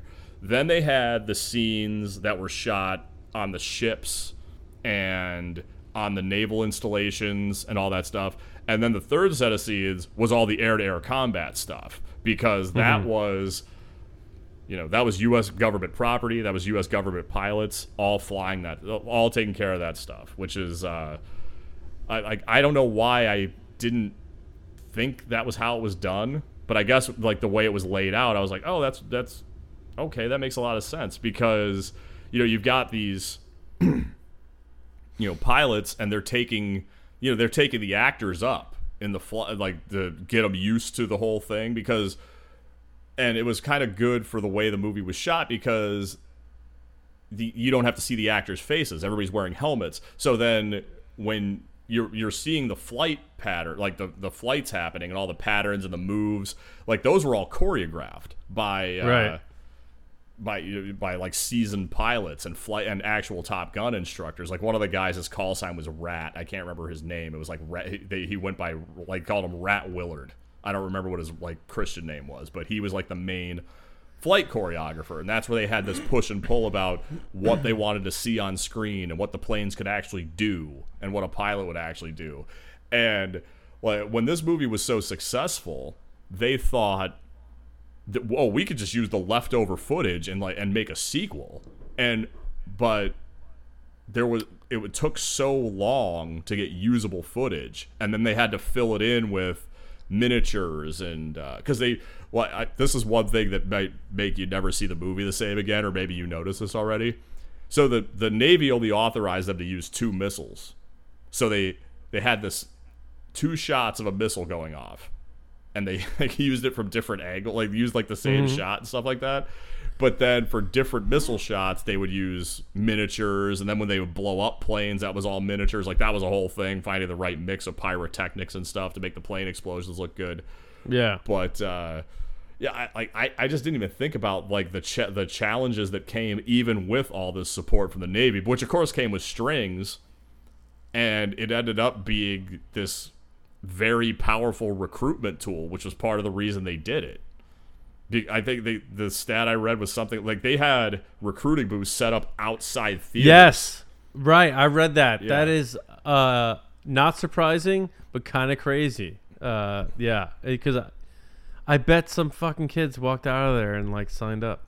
Yeah, They're like, oh my god, because this is probably what it's like. yeah. It's They, like, they said probably not. enlistments went up five hundred percent or something. That's so wild. Yeah, and it's in during during non-war time, probably made it easier to sign up too. Of course. yeah, yeah, and it, uh, Michael Ironside, the uh, uh, Canadian character actor who plays Jester, uh, he he had this story about how I, I it probably happened more than once, but he said like two two uh, Marines came up to him and they were and they they came up to him and go, "Hey, you're in Top Gun," and they're like, "You're the reason I signed up. It's nothing like I thought it would be." He's probably like, you idiots. Yeah, he, he had some. He had some. He had a lot of cool stories. Like another one, like he got to see when they buzzed the tower. Like that had never, or they that had never been done. And so the pilots had to draw straws to see who would do it. And I, I that I, I heard that too. No. That's pretty cool. you you want you want to finish it or you want me- No, no, go on. I'm just I, I'm just glad you brought it up because I completely forgot about it. Um, so the one pilot, his call sign was Bozo. he was actually flying Tom Cruise around in one of on one of the flights. He um he he got to do it, and apparently Michael Ironside was in the hangar, but he was like up. He was like it was like four stories off the ground. And he said it was like one of the most incredible things he ever saw. He, he said he, he said he was so close that he could see in the cockpit. I wonder how close it got. Like, are we talking like 200 feet? Ah, maybe. I mean, that that sounds reasonable. Like without being too crazy. I I know. It's just like, it's just cool, man. like it's a- as as caveman as it sounds. Like it's just really cool. And when they do it in the movie, and the guy with the coffee and stuff, and they get it, they get him at the end too. Like. I, I, I just I don't know. I just always thought that stuff was really cool, and I that's, uh, there's no other way to put it. Yeah. really. Uh, before I overgeneralize about the nature of masculinity, I want to encourage everybody to, you know, subscribe to the program if you're not already. We're on Spotify, app, uh, iTunes, all the all the big places, even some of the more obscure ones like Podbean and Pocket Cast you might not have heard of, but we're on we're on like 10 different platforms and follow us on social media if you can. Twitter at just the movies, Instagram just like the movies pod. You know, it doesn't cost anything. As long as Johnny and I are involved, it probably won't cost anything. but there's no telling what the future will bring. But uh, yeah, dude, there's Yeah. something about being a guy and it's like fucking fast cars and jets and fucking slutty chicks, like all. like- listen, listen. You're you're right. And you know it's funny like like going back to, you know, Star Wars and you were like they they made this the they wanted to be the Star Wars on Earth. Like that's all George Lucas ever wanted with Star Wars was to make the rebels had hot rods and they souped them up and the the Imperials had off the market fancy cars. And it was just like that's sometimes all it comes down to is that bare bones you know American muscle and, and Americana and that sort of thing. And it, it it's just embedded in our DNA and we like it. We're not sure why, but we do. And I remember like when, when we were on our vacation in Virginia Beach back in 08, oh man, we were we were we were by uh, an Air Force base, I believe, and we were seeing those. Uh, I believe they're F-18s flying in pairs quite often, and it was very loud and very awesome. hurt well hurt them more. Yes. because they were they Yeah. were gone in a hurry. But Right, yeah, like I was just as a just as kind of a, a bit today. Like I, you know, a lot of us had to go back to work after the long weekend, and I uh, I was sending out an email to a group of people, and I, I usually don't do it because it's not very professional. But as a postscript, I said. By the way, if, if anyone hasn't seen the new Top Gun movie, please do that immediately. And I had three people write back to me and be like, "Yeah, it was awesome." Nice. Yeah, so at least three guys I work with saw the movie and like reached back out and was like, "Yeah, that was really good." Because it was like I was, I mean, that was one of those movies I haven't been like I've seen movies I've liked in the theater in the it recently, but like the last movie where I was. This isn't a great comparison, but the mo- like a movie where I came out and I was just like, my head was buzzing just because of just the gen like just of the general insanity like and how metal it was was Mad, was Mad Max Fury Road like that was a lot like the like this movie like I said, not a not a one to one comparison, but just you know jets coming off the runway and and then like then you have all the all the throwbacks to the movie, which they they did they managed not to overdo it, but there was definitely plenty of it. It's not like there was a shortage of callbacks to the original, but they made a lot of it make sense um, and do a good job of getting nostalgia woven into it with explanations, um, which I found good. But one thing I'll say just off the bat, like I remember sitting in the theater, and for a second I thought I fucked up because the exact same text comes up to start the movie with the main theme. And I, I'm not even trying to do a bit here. I, for a second, thought I bought a special screening to the original Top Gun. And because then it says, and then they called it Top Gun. And I'm like, oh, it's different because it has the wings on it now. And then it said Maverick. I'm like, thank God I got the right. but, but it was the same exact opening. And then they go from the title credits. And I, to me, this isn't spoiling anything to a very similar looking with the aircraft and the main theme playing and, and right into Danger Zone. I'm like, this is freaking cool, mm. man. This is really freaking cool that they did that. yeah, Because like, they, it adds, it adds. Like I like when things are in sets and like when you know you have. I used to love having my DVDs on on the shelf and it was like they, the, you know, a sequel looked similar to the original in terms of the its presentation. I liked that a lot, so I really appreciated how they presented the introduction to the new Top Gun movie the same way as the original. Yeah, I'm gonna. I I think I'm gonna have to see it in the theater at least one more time. Definitely in IMAX because I didn't see it in IMAX the first time. If I could find one of those in this area, but mm-hmm. also because, like, I, as much as I thoroughly enjoyed the movie, and I don't even know if it's possible, it, it's gonna be hard to see how I like like if evaluating the movie if it could like imagine you hadn't seen the first Top Gun. Like what would you think the movie was as good, better, worse? See, I, have you talked to people about that? Because I've no, I, And mean maybe- I only saw it yesterday, so I haven't. I, I only I only got a couple quick like, oh man, it was so good. That's all I got out of it. But I don't know if people have told you this or, or, or whatever, but and it could be something put out there by the movie makers to help people go see it. But I've heard from people like you don't need to see the first one to enjoy this one, and I really disagree with that. I, I think it's very, very important to watch the first Top Gun to fully appreciate the emotional weight of the second one. I think it's imperative actually. Yeah, I think you could get away with it, but it would be a it would be a pretty diminished experience. I yes, would- you can definitely get away with it. You won't be completely lost or anything like that. I- But yeah, I'm thrilled that we we were the timing lined up that I saw I I watched the original Top Gun before I went and saw the sequel. Like I yes, and, and you know we will admit that sometimes we have been taking advantage of this sort of thing. Sometimes it happens uh, serendipitously, like uh, The Godfather. I did not know the 50th anniversary was being released, but with Top Gun, we wanted it to be around this time. Um, I, and we we were sitting on it for a while, and you know. That's another thing we didn't really talk about is like that with the new Top Guns that they filmed that movie four years ago. oh Uh, yeah, that's right. and yeah, it's uh, got pushed and pushed and pushed because Tom Cruise demanded, he insisted, this is not going on streaming first, and I'm so glad they did because it, you know, say what you want about movie theaters and is it a dying industry? I don't think so. It's a movie you got to see in, on the big screen. I think if you I think if they make movies continue to make movies like this and it gives people like like uh, I saw The Northman a few weeks back and Right.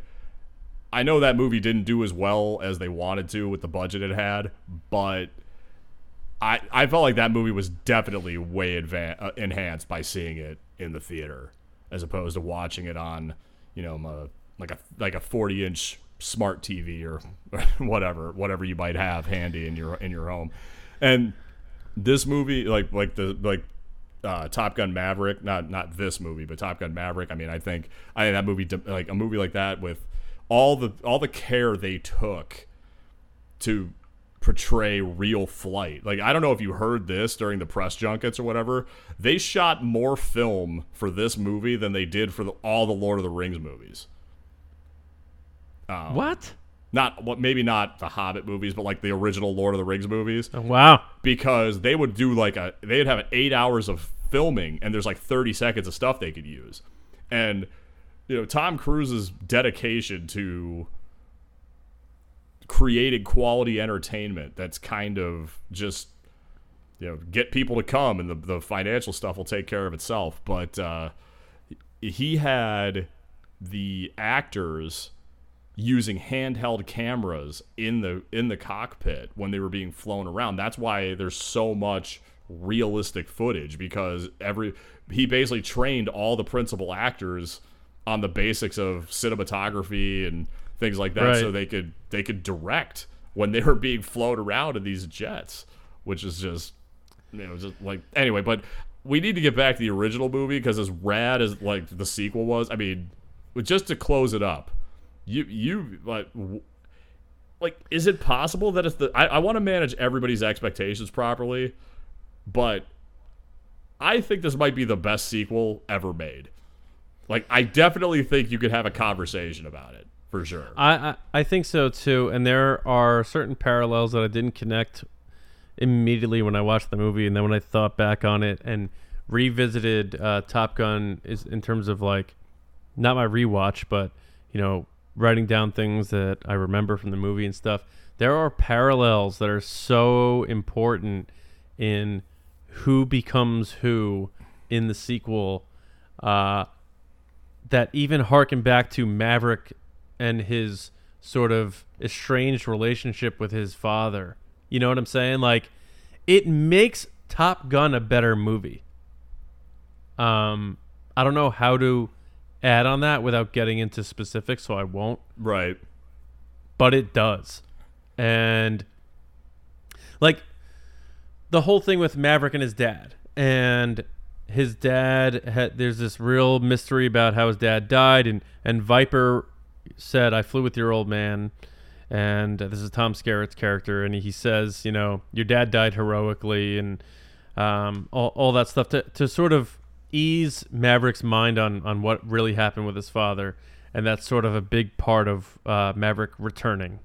Um, you know the redemption of his father sort of said like well if my father can be you know redeemed after all this stuff i may have thought or believed then i still have a chance to come back too you know. Maverick's a young guy. He's in his 20s here. Um, and that type of thing because i believe there was a uh, they alluded to maverick being denied admission to the navy because of his father or something like that. Yeah. There, there's a lot of that that carries over into the second movie that has to do with decisions Maverick makes about certain people, and it's just like they did a, such a good job of subtly carrying over things that may have burdened somebody in their younger years. I won't get into any more, but you know what I'm saying, and uh, th- th- it's a fantastic job. But yeah, back to to Top Gun. um, do you have a favorite scene of the movie uh, that stands out to you? That's uh, you're like, if I had to show somebody Top Gun, this is the scene I'm gonna sh- uh, I'm gonna show them. Oh man, I um when I was when I was watching the original, I I just I kept just thinking it, it, it always came back to just what the anything in the air like just any like it would probably just have to be when you know Maverick kind of loses his cool when he's on the he when he's on the actual mission. Because you want to talk about like a lack of a transition. It's like we went from you know this thing with where it's basically like a competition but then you see how high the stakes are you know when goose dies. But then then it's like they're graduating and it's like well there's just no setup. It's just like we need you to go do this and they don't Right. name the country because of that whole thing like the the, the political content with war movies um, right.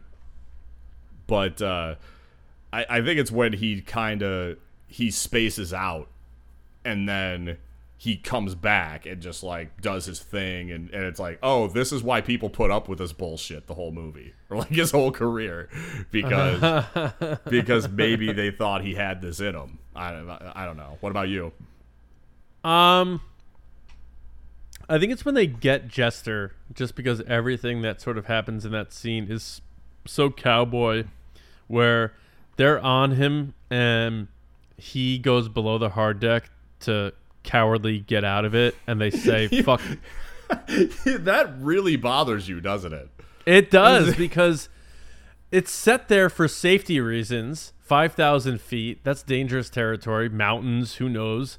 And he goes down there because he just just doesn't want to get like the, he's like that that old guy in sports who has to cheat to try to still win. It's just like it's just like it's total bullshit. And he goes down there, and they and Maverick just goes instead of like mo- most pilots would be like, ah, he went he went below the hard deck. I couldn't get him. He's like, fuck this, and he goes he goes after him, and they get him. And not only that, they then buzz the tower. And it's that whole and the whoa, Jester's dead. And they start doing the spins and stuff, and Maverick and Goose just like in the pocket, enjoying the moment, not caring about repercussions. They got it done, and then you know he shows up and he's like, "Get your butts up to flight deck. You're in big fucking trouble." Whatever he says, and uh, then they get reamed out, and you know what what what happens thereafter. But that whole scene because of you know them going after him and and you know the the, the nose dives down and, and the high action and then they buzz the tower after a victory and spill the coffee on the guy. That whole thing i just was just, just like perfect. And they're both excited and and wooing and hawing. Like that whole scene i thought was like the epitome of the the awesome uh, action and also like their bond and like their just the like a taste of their personalities uh on because you know Maverick is quite by by definition a Maverick and he's not going to play by the rules. And if you're going to if you're going to cheat the rules he's going to go right after you and do the same thing so I like that that whole scene I really liked a lot All right. I, I, it's like the second time you mentioned. it. I'm like, man, he really does not. Did he really thought that was a bitch move going below the hard deck? I hard deck my ass we nailed that son of a bitch I don't know if that was something the instructors are allowed to do though. Like the instructors are allowed to do it, but not the not the students. I, I I don't know. I would I would think not, right? I mean, it just seemed like it was one of those prideful things. Um, but then you have Viper like off the record saying like, "But he still got you, right?" And he lights up his cigarette. He's like, "Yeah, he got me." would you trust him? He's like, "I don't know. I just don't know." See you at the party. Yeah, just like the classic movie thing where you you double down on the line. I don't know. I just don't know. And then maybe like stare out a window overlooking the city. Yeah, billow smoke out of your nose. Yeah, just classic, cla- classic Ironside. Deep in contemplative thought, Yeah, trying to think of what yeah, your next move is. yeah. And I, I also like uh, my my. I do have a favorite line in the movie. Um, that's kind of a funny line, and it's from uh, uh, Sir, which he, he his name is Stinger, but they only ever call him St- Sir in the movie. Strickland from Back to the Future. When he goes, he he's happy for these guys, but he doesn't want to show it because he's a commanding officer. But he just that whole final sequence before he sends them off to Top Gun, he goes, I, I, I, can't, bel I gotta give you your dream shot. You two characters are going to Top Gun, and he's like, but you screw up just this much, and he's holding this little fucking chewed up cigar. You'll be flying cargo planes full of rubber dog shit out of Hong Kong. and they're like, thank you, sir. but then he goes, gentlemen, good luck, gentlemen. and again, billowing smoke Yeah. out of his cigar. just smoke. uh, It wouldn't be a Tony. th- This is like you see the you see the uh, kind of foundational elements of the Tony Scott look, like the smoky rooms that look just hot and musty. Yeah, And like the only thing that was missing was like the whole like strobe light shaky cam thing that he he get he got into like in the '90s. Like he did like True Romance and uh, The Fan and what else? Last Boy Scout. Like you had a lot of that stuff in those movies, and that was when you started to kind of get that. You know, every director, not well, the good directors have kind of like a like a visual signature, like a look. Like like a lot of times you look at a movie and you can tell it's like, oh, that's a Nolan movie because you can't really put a finger on it. It's just certain visual cues or certain the way certain shots are used or whatever. Like it, it's, Right. Like if I maybe if I went to film school, I'd be better at articulating this stuff. But like, um, you could see kind of those. I mean, this was his first big movie and like springboarded his career. So whether you love or hate Tony Scott, I'm more on the love side of the fence. But um, you know, without Top Gun, we don't have Tony Scott. I mean, Um, yeah, I mean, Tom Yeah. Cruise was already like well on his way. I don't know if he would have. I like one of the things I wanted to get into, like you know, kind of the, you know, the, um, what like you mentioned that, you know, the movies it kind of glorifies everything, and a lot of actors and actresses didn't want to be involved with the movie because they felt like it glorified war, and I I don't think that's I don't think that's an entirely fair criticism or it's kind of narrow minded because the actual war part is like the last 20 minutes at the end. The rest of it is is just you know guys trying to be the best at something because they they enjoy you know they- they're just they're kind of daredevil types. They like they have the need for speed, you know. And they uh and but like it's not they don't even mention the enemy by name or there's not like a lot of they like like as i said before they, they kind of go right the mission just kind of happens like right at graduation it's like kind of a, it's like this emergency thing pops up and it's like this is what you trained for you know a Yeah. little little convenient but nevertheless you know we're gonna have one last big action sequence but it's not like it's not like they were they were harping on and on about like how much they love killing or they want to like get into like it- Right. it, was all about like it was like the pursuit of excellence like was it, it could be something where these guys train like this and train like this and train like this and they never like like Maverick was the only guy who ever saw an enemy plane. None of the other none of the other pilots, as accomplished as they were, never even saw an enemy plane. That's So- a great point. So for these uh, like actors and actresses to be like, "Well, it glorifies war," it's like, yeah, the movie kind of it glorifies the military. It's pretty hawkish in that way, but I think it, I think it's really fascinating. This movie and Platoon came out the same year because Was was was Platoon, Platoon was eighty six? Yeah. Holy shit! yeah, Wow, man. it was actually the third highest grossing movie of the year, but, but this was number one. So Um, these two movies, diametrically opposed views of the military, came out the same year. Right. The approaches could not have been more different. Right, true, and, and also just in terms of uh, military branch, obviously completely different. Um, one being um, Oh yeah, Platoon was the army, right? Infantry, yeah, Yeah, and yeah, yeah, Yeah, um, the army and the navy, yeah. Uh, and, and just like you, you, uh, a retrospective of a complete losing effort. It's just and and Top Gun is you know big dick swinging, just freaking like yeah, we're the shit, hot shot pilots, and you know very 80s in that way. But um, the the the end of the movie did did you notice? I've known this for a very long time, but did you notice Ghost Goose? No, no, like they had. Was it was it the name on the locker? So Or- no, maybe because of Tony Scott's lack of shots to use or shots he liked of Tom Cruise in certain situations in the final battle Goose is back back there in some shots. oh, I I never noticed that. Every once in a while, you know, you you it's, you know, Maverick and then behind him his seat but heads move around, right? Um, you see the red helmet every once in a while in a couple of shots when it's supposed to be Merlin's purple helmet. Um, so so if you rewatch it again, or for our audience, uh, you know I don't mean to you know shatter the glass of the suspension of disbelief. I always found it charming and funny in a way because movie making sometimes you just have to use the shots you have, or there's one shot of an actor you really like a lot, and you're like, yeah, they won't notice that one, or it's possible it slips and they don't realize it, and it gets into the final cut, but. Uh, thankfully, there's been no special editions of Top Gun where they change things and, and recolor helmets. But uh, go back to the the final fight scene where Maverick gets called in because I believe Hollywood gets shot down, or, or was it Iceman? I forget. No, it was But- uh, it was it was uh, Wolfman. Wolfman. Wolfman got Um, shot down. Right. Yeah. And Wolfman's with Hollywood. I. Yeah, Hollywood was his uh his uh Rio. Rio. His Okay. guy, the guy in the back seat, figured it out. So, right. So Wolfman gets shot down. They call Maverick in. He does the salute, does the thumbs up, takes off. Here he goes, back in back in action. Is he is he going to? Is he not going to? What's going to happen? Every once in a while, a couple of those shots, you see Goose's red helmet back there.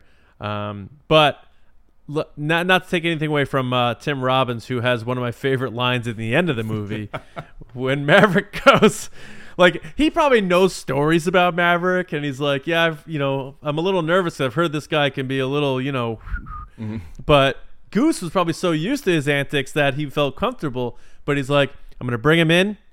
I'm gonna bring him in closer. You're gonna do what? he's. I just thought that was so great. And then he goes, I'm gonna hit the brakes. He'll fly right by us. And I, I looked into that. That's a Fugazi thing too, because anything I read from message boards from people who have flown F-14s, they're like, "Yeah, that'd be a good move uh, if you want to commit suicide." so, so I don't know, but in, in, the movie, it plays pretty awesome, and I think that's uh, a very badass maneuver, and it works out for for Maverick. So, for the sake of the movie, it's real and it happens. Uh, but yeah, look out! Look for Ghost Go- Goose yeah, floating I'll have around. to look for that. I don't. I don't know why they would have used that though, because, um, you know, they had the all the like. I, I think I mentioned this earlier, but the all the shots that they did were where guys were in the cockpit. They just had this one disembodied cockpit that they used, and it was rigged Mm-hmm. with all these cameras. And so, if an actor had scenes in there, they would spend hours in there like looking around and because you know you couldn't see their lips moving, but they'd be looking around and stuff like that. Uh, I I can't. It'd be funny if they had a shortage of film from that regard. I'd understand if it was the, actually the air to air combat stuff. Um, but yeah, I'll have to look, Look. for that. Yeah, check it out. It's it's something I noticed. Um, I don't know, probably in college or something like that. And every once in a while, I I, I look for it when I watch the end of the movie. But uh, yeah, you see Goose's helmet back there when obviously he's been long dead. Um, but sometimes that happens in movies, and you know that's okay. It's it's a part of the charm, part of the fun.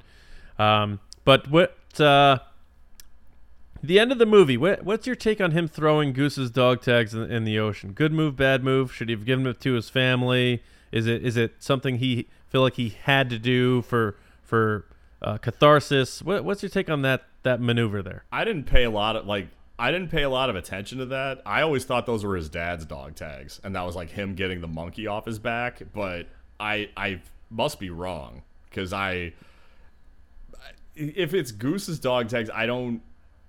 I guess it could kind of psychologically be the same kind of catharsis or whatever, but I don't. I I just thought it was kind of. I don't know, just churlish, I guess. Just oh, I'm, oh, this is these are my dead friend's dog tags. I'm just gonna throw them in the ocean. Like I, I it's I, I don't know if I'm sounding petty or missing the point of the conversation, but I thought it was weird. Like I I if, kind of if they're Goose's too. dog tags. They were Goose's dog tags, and I, I found it a little strange too that he he did that because I don't know. It's kind of like I don't even know if I like when people like dump people's ashes in the ocean or something. It's just like the ocean is a like a like a I don't know, a not warm place, quite literally, but I mean like there's nothing friendly or like calming or peaceful about the ocean in my opinion. It's a very violent and dangerous place. Yeah, if you if you think too hard about the ocean, it's absolutely terrifying. It's, it's Exactly. We, there's been parts of the ocean we haven't even explored as humans, and we're, we're trying to go to to freaking Jupiter or whatever. Uh, but I, I don't know. I thought that was a little strange. Maybe like you just brought up, what if it was his father's dog tags?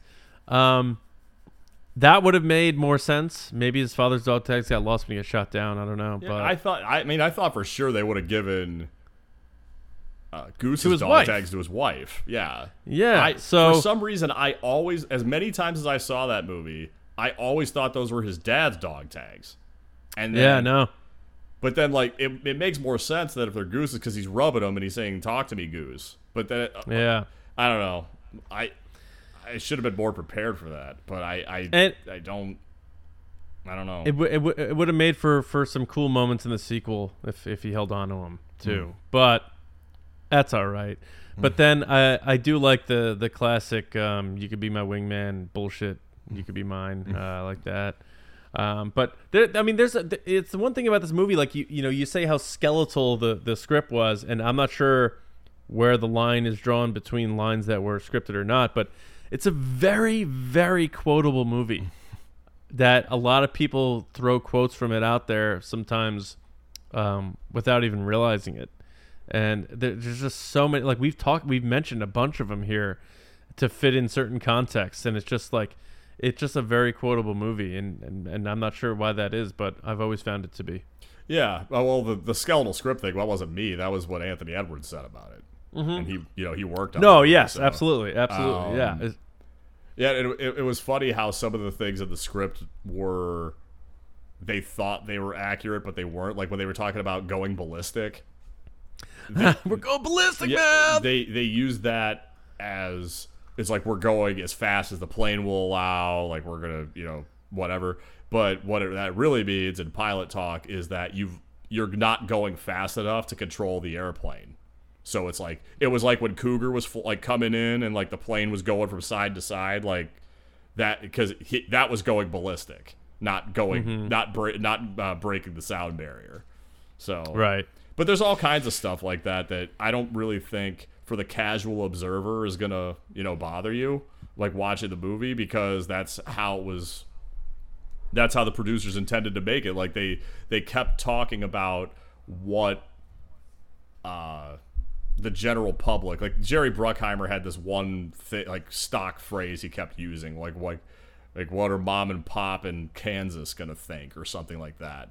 And but I, I really do think that the movie reached a pretty healthy compromise between the two things. What you know, naval aviation's really like, and what's you know, you know, the Hollywood rendition of it. And part of that went to, you know, they had kind of like if I mentioned an officer and a gentleman before.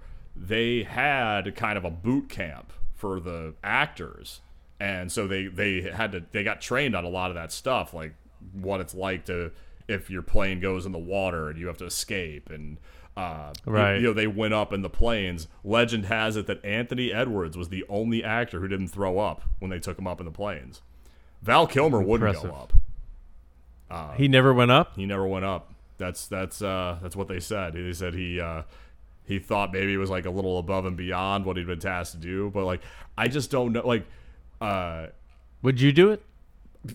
yes like would you I I think so.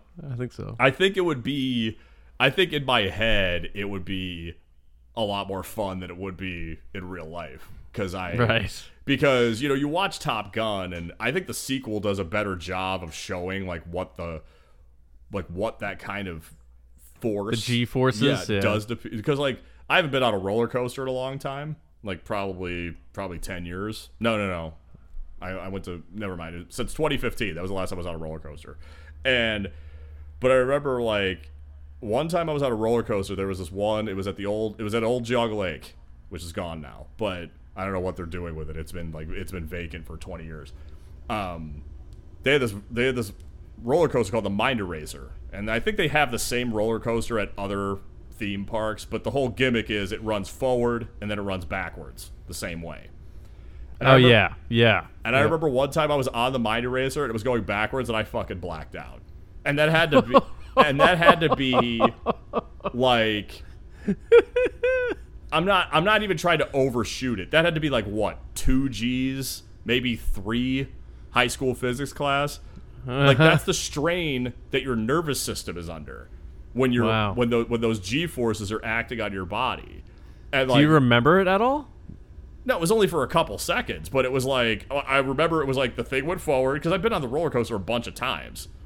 It was, But I mean, coming out of it, do you remember? Do you like? Do you say like, "Wow, I remember passing out," or what is that like? I don't know that I've ever blacked out in that regard. I just I just lost a couple seconds. It was like we were going back, like because the thing goes, it goes up and then it comes back and it goes through a clothoid loop and then it goes back up and then it, ju- it does the same thing again. Uh, it did. I was coming backwards. I was coming into the loop. That's where the most centrip, the, the most for, the gravitational force is going to be exerted on you. Going going into the loop, yeah. and then the next thing I know, we were pulling into the station. wow. So, Damn, man. and that was you know when I was younger and more robust. I mean, fuck. More robust. I mean, the, you know, Uh. it, it's like, and then you see a movie like this, and you fantasize. It's like, man, wouldn't it be awesome to be a pilot? But like that physical, that like that, con- the constitution you would have to have, like deluding yourself into thinking you'd be like, oh, I'm, I'm too tall to be a pilot. Well, my eyesight also sucks, and the inside of my head is made out of fucking Fabergé egg, and I'm also in subpar physical condition. So no, I don't think I could even entertain the fantasy of being a pilot. But Yeah, yeah, so, yeah. I'd shit myself probably. well, yeah, you would. You, uh, well, I mean, you not to, but you didn't want to go skydiving. No, no, no, I did not. No, Uh, It's not exactly the same thing, but it's. it is. It is not. But uh, th- there is one scene. I know we're coming up on uh, two hours here, but there is one scene we didn't talk about that we would kick ourselves if we didn't, and that's uh, she's lost that love and feeling. Oh, see, that didn't hold up for me at all on the rewatch. Like, why was everybody helping him? Is that like a thing? Was that was that like something? Well, they're Is that like a navy Mike. thing? I don't know. They're wingmen. Literally. Why wouldn't they help him? I don't. Know. I like. What are the odds of all those guys knowing that song though? Like, I know Well, that, that was a really popular song, but They've clearly done it before because he goes, I don't know, Goose, but she's lost that love and feeling. He's like, oh no. He's like, oh, I hate it when she does that. not the two of them, but like the whole like the whole O Club was doing it, except for Iceman probably and Slider, because Slider was like his little butt boy. He would definitely wouldn't fucking have joined in. But Yeah, and he stinks.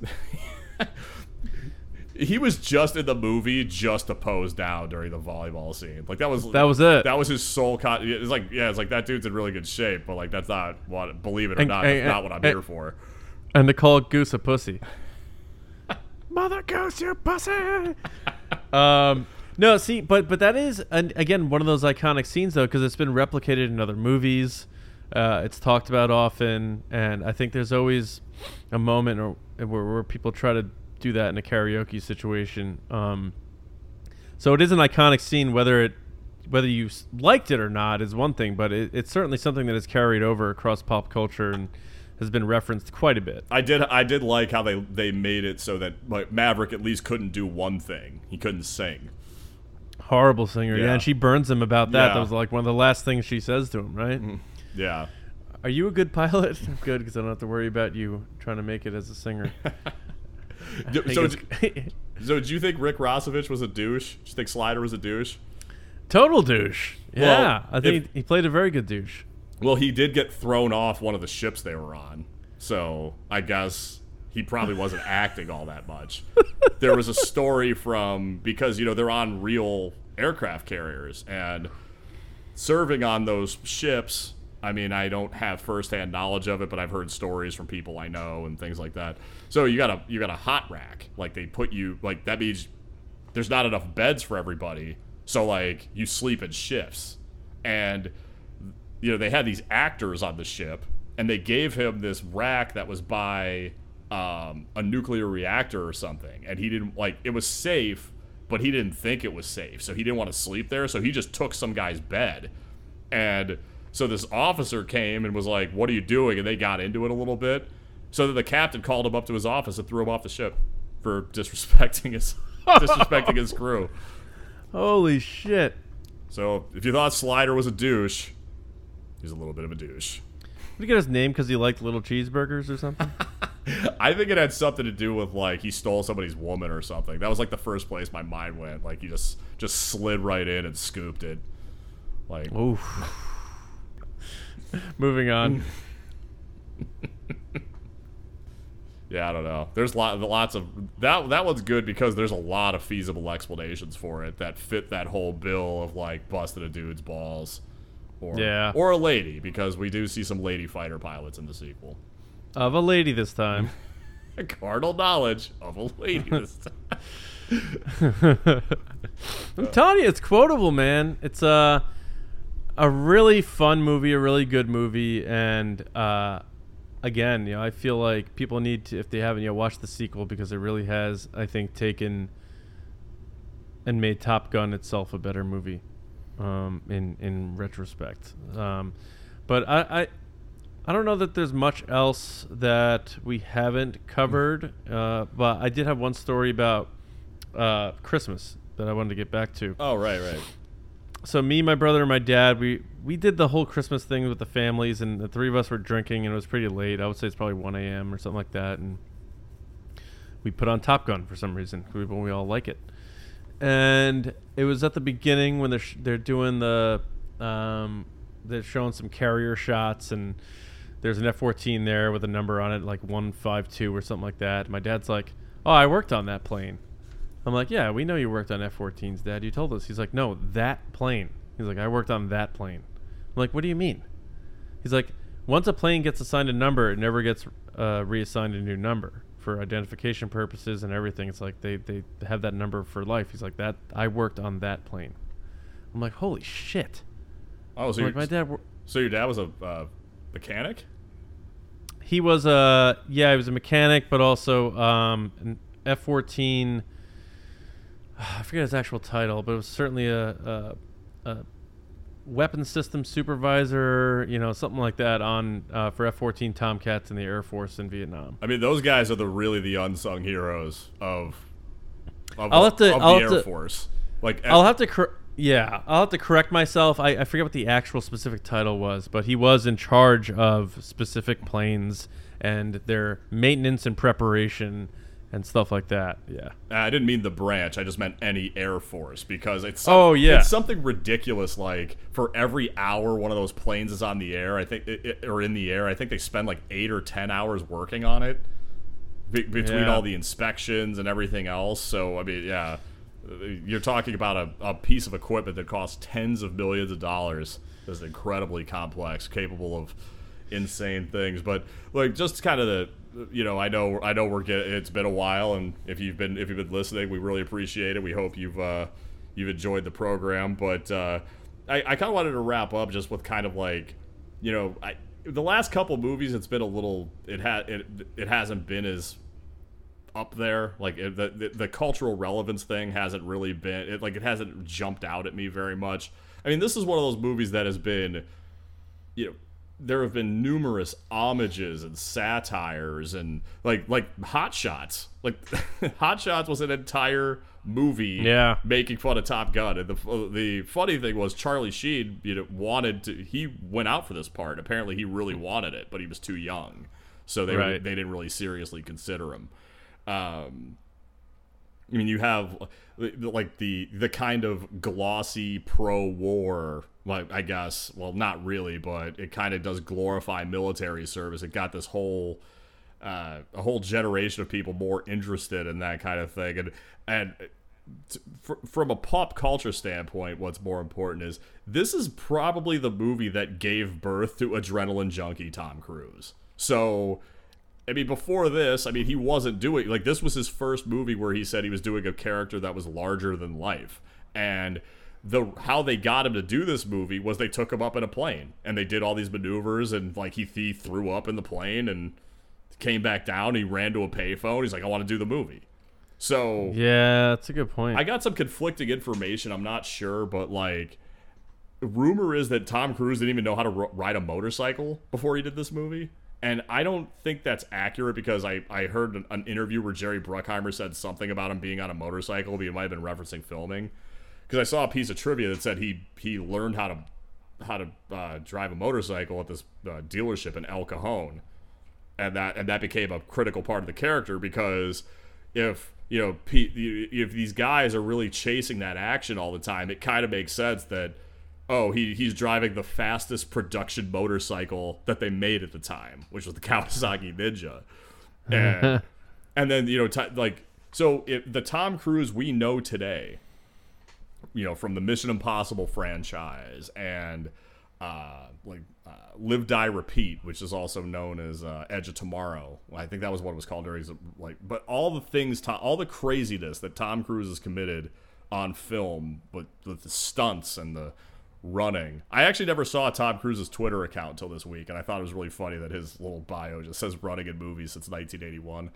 Like, he, like he's kind of self-aware. That's really cool. But uh, you can almost uh, one of the few the few kind of original thoughts I had was I, I was like, is this why Tom Cruise is the way he is now? Because he did this movie and he went up in jets, and now he fl- like you mentioned he flies jets. Like he he's a certified pilot. He learned how to fly helicopters for the one Mission Impossible movie. I think for Mission Impossible Fallout, he learned how to fly helicopters, and part of that is in service of you know making the movie look good and look real. But right. it, it, these are things that seem to genuinely capture his interest, and and it just adds to his uh, kind of repertoire as an as a legitimate action star. Like there's been a lot of rhetoric about how Tom Cruise is the last real movie star we're ever to see. I yeah, and that's that's a fair it's a fair thing to say.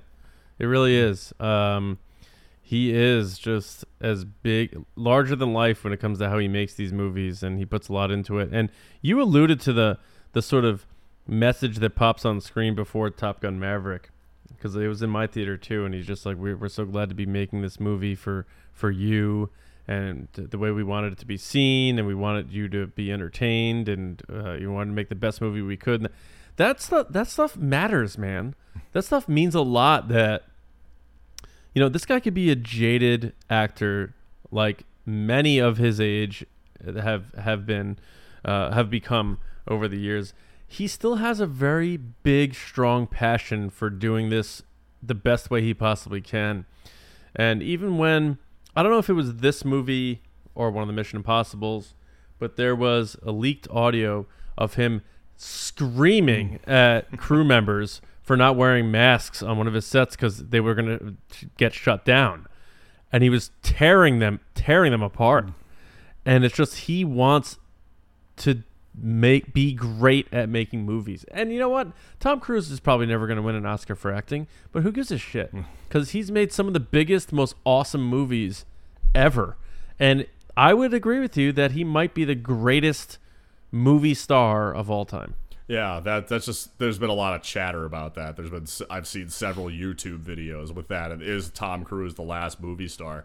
I mean, this movie, if you think of like, not only has it given us what I like, we should have a discussion about it sometime about if this is legitimately the best sequel of all time. It, for, in my head, it's either this or The Dark Knight. Like, it, it or It's em- it's Empire for me. It always will be. But man, it like I said, without flinching, the moment I walked out of the theater, I'm like, best sequel since Terminator 2, no question I, about I didn't realize this either, but uh, movies about pilots had fallen way out of fashion before the original Top Gun came out. Like they hadn't made a movie featuring pilots or air missions in like like a serious block, like a serious studio film. It'd been like 15 or 20 years before Dude. Top Gun came out. The next Star Wars movie was supposed to be about a fleet of X-wing pilots. It was supposed to be like a jet, basically like a jet fighter movie uh, in Star Wars.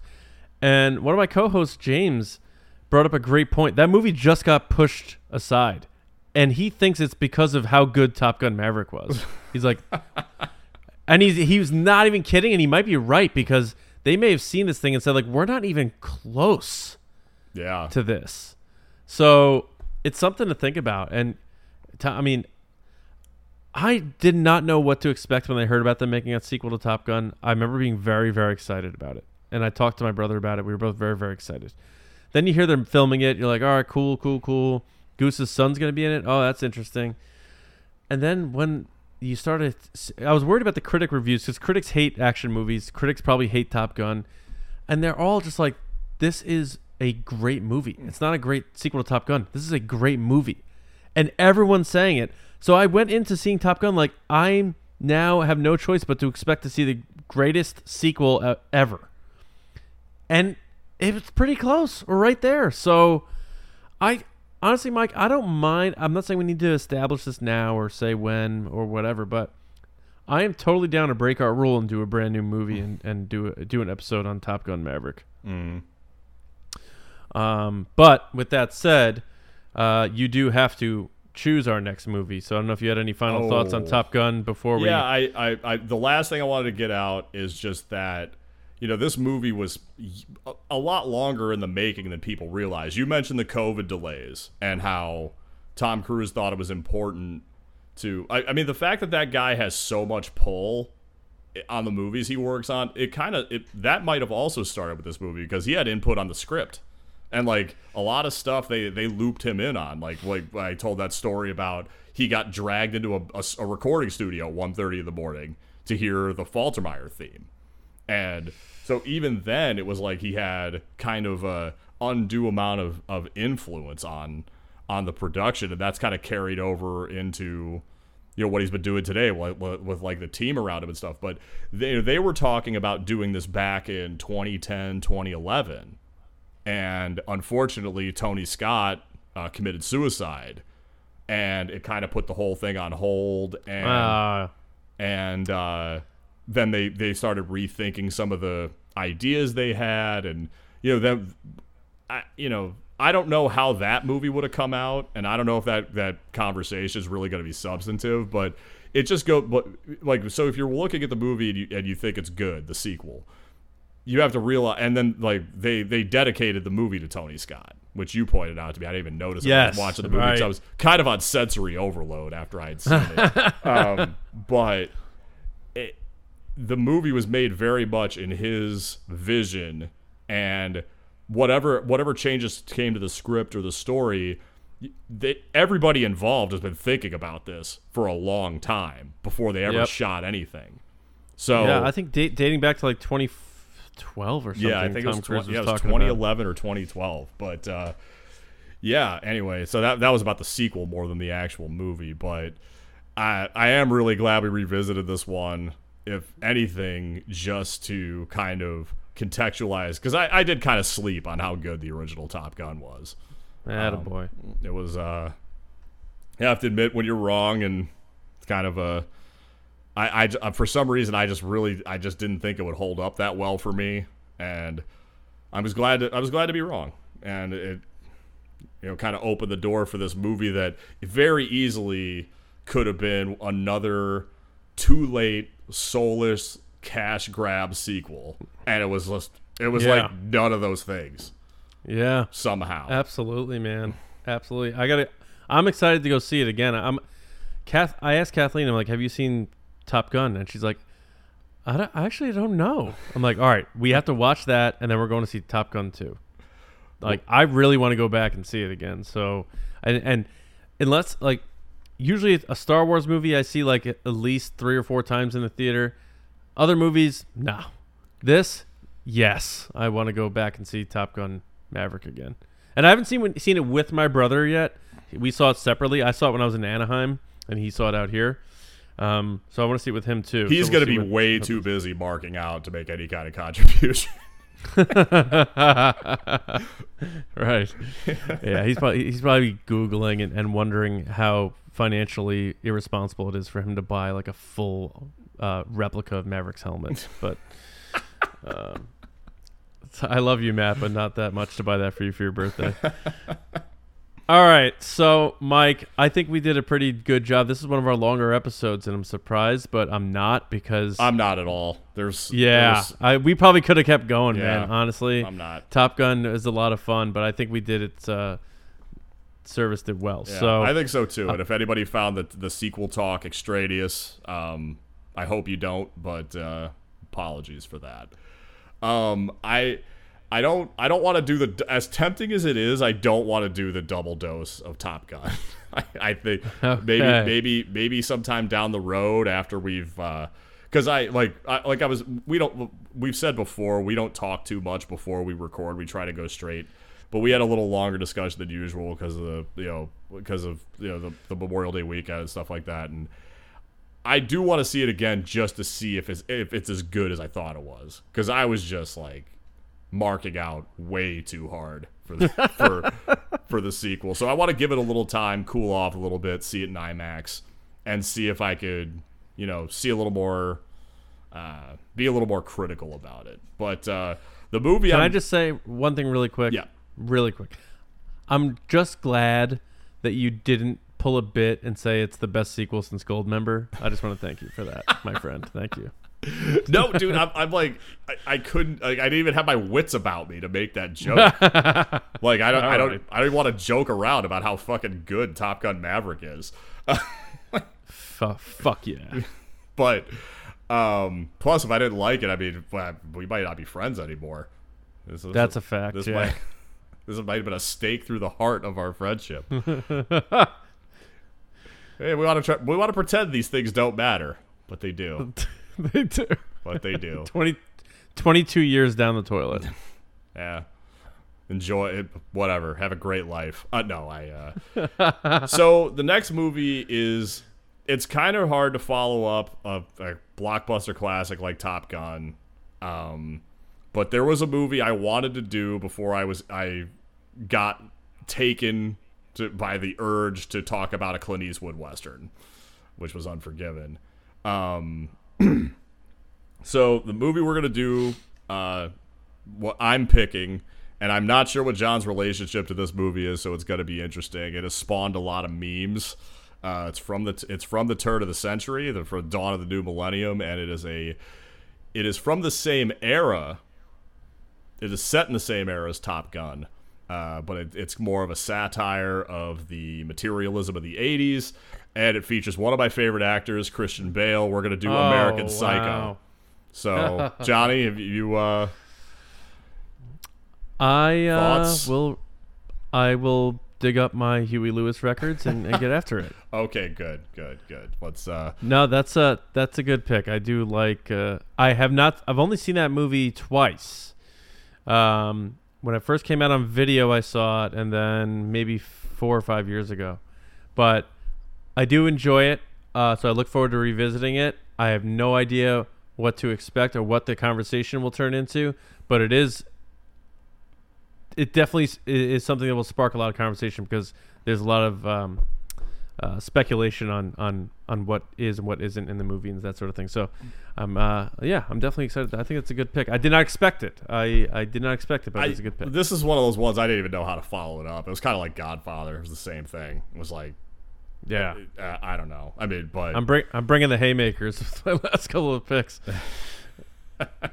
for sure. um, sure. But no, that that's that's a good one, man. So I do look forward to uh, checking that out. And um, what what's his name? Patrick Bateman in the Mhm. movie. Yeah, so that'll be that'll be a good one for you sure. remember that the Huey Lewis reference? I think we're in pretty good shape so far. I think we're I think we're okay. I All think right. we're all right. Um, all right. So Mike, uh, I'm glad. Uh, uh, thanks for for letting me postpone it. It was pretty chaotic, no- but I'm kind of glad. I'm glad no we need. did because I think us both having watched Maverick, I think made this a better episode. I hope so. I, I think it did too. I hope I hope our uh, our listeners, our intrepid listeners, feel the same. Yeah, and and hopefully they appreciate the fact that we sort of towed the line and didn't really spoil much. Um, but uh, we want to thank everybody, like Mike said before, for for listening and and and being a part of what we got going on here. Just like the movies, we really appreciate it. Uh, if you are interested in us doing Top Gun Maverick, let us know. If you are interested in us breaking our rules uh, a bit more, let us know. But more importantly, we hope you really enjoyed this episode and have been uh, enjoying what we've had going on here. So, uh, you know all the spiel, so there's not much else to get into. So, uh, Mike, it has been a pleasure as always. So, uh, Likewise, so sir. th- thank you for joining me once again here. Uh, we have a we have a great little thing going here, um, and I like that you and I, you know, we're, we're neither the RIO. We're, we're we we we're both we're both pilots uh, stewarding the ship here. But uh, thank you again to everybody, and make sure, more importantly than not, you be kind, rewind, relax, and we'll see you around. Great balls of fire.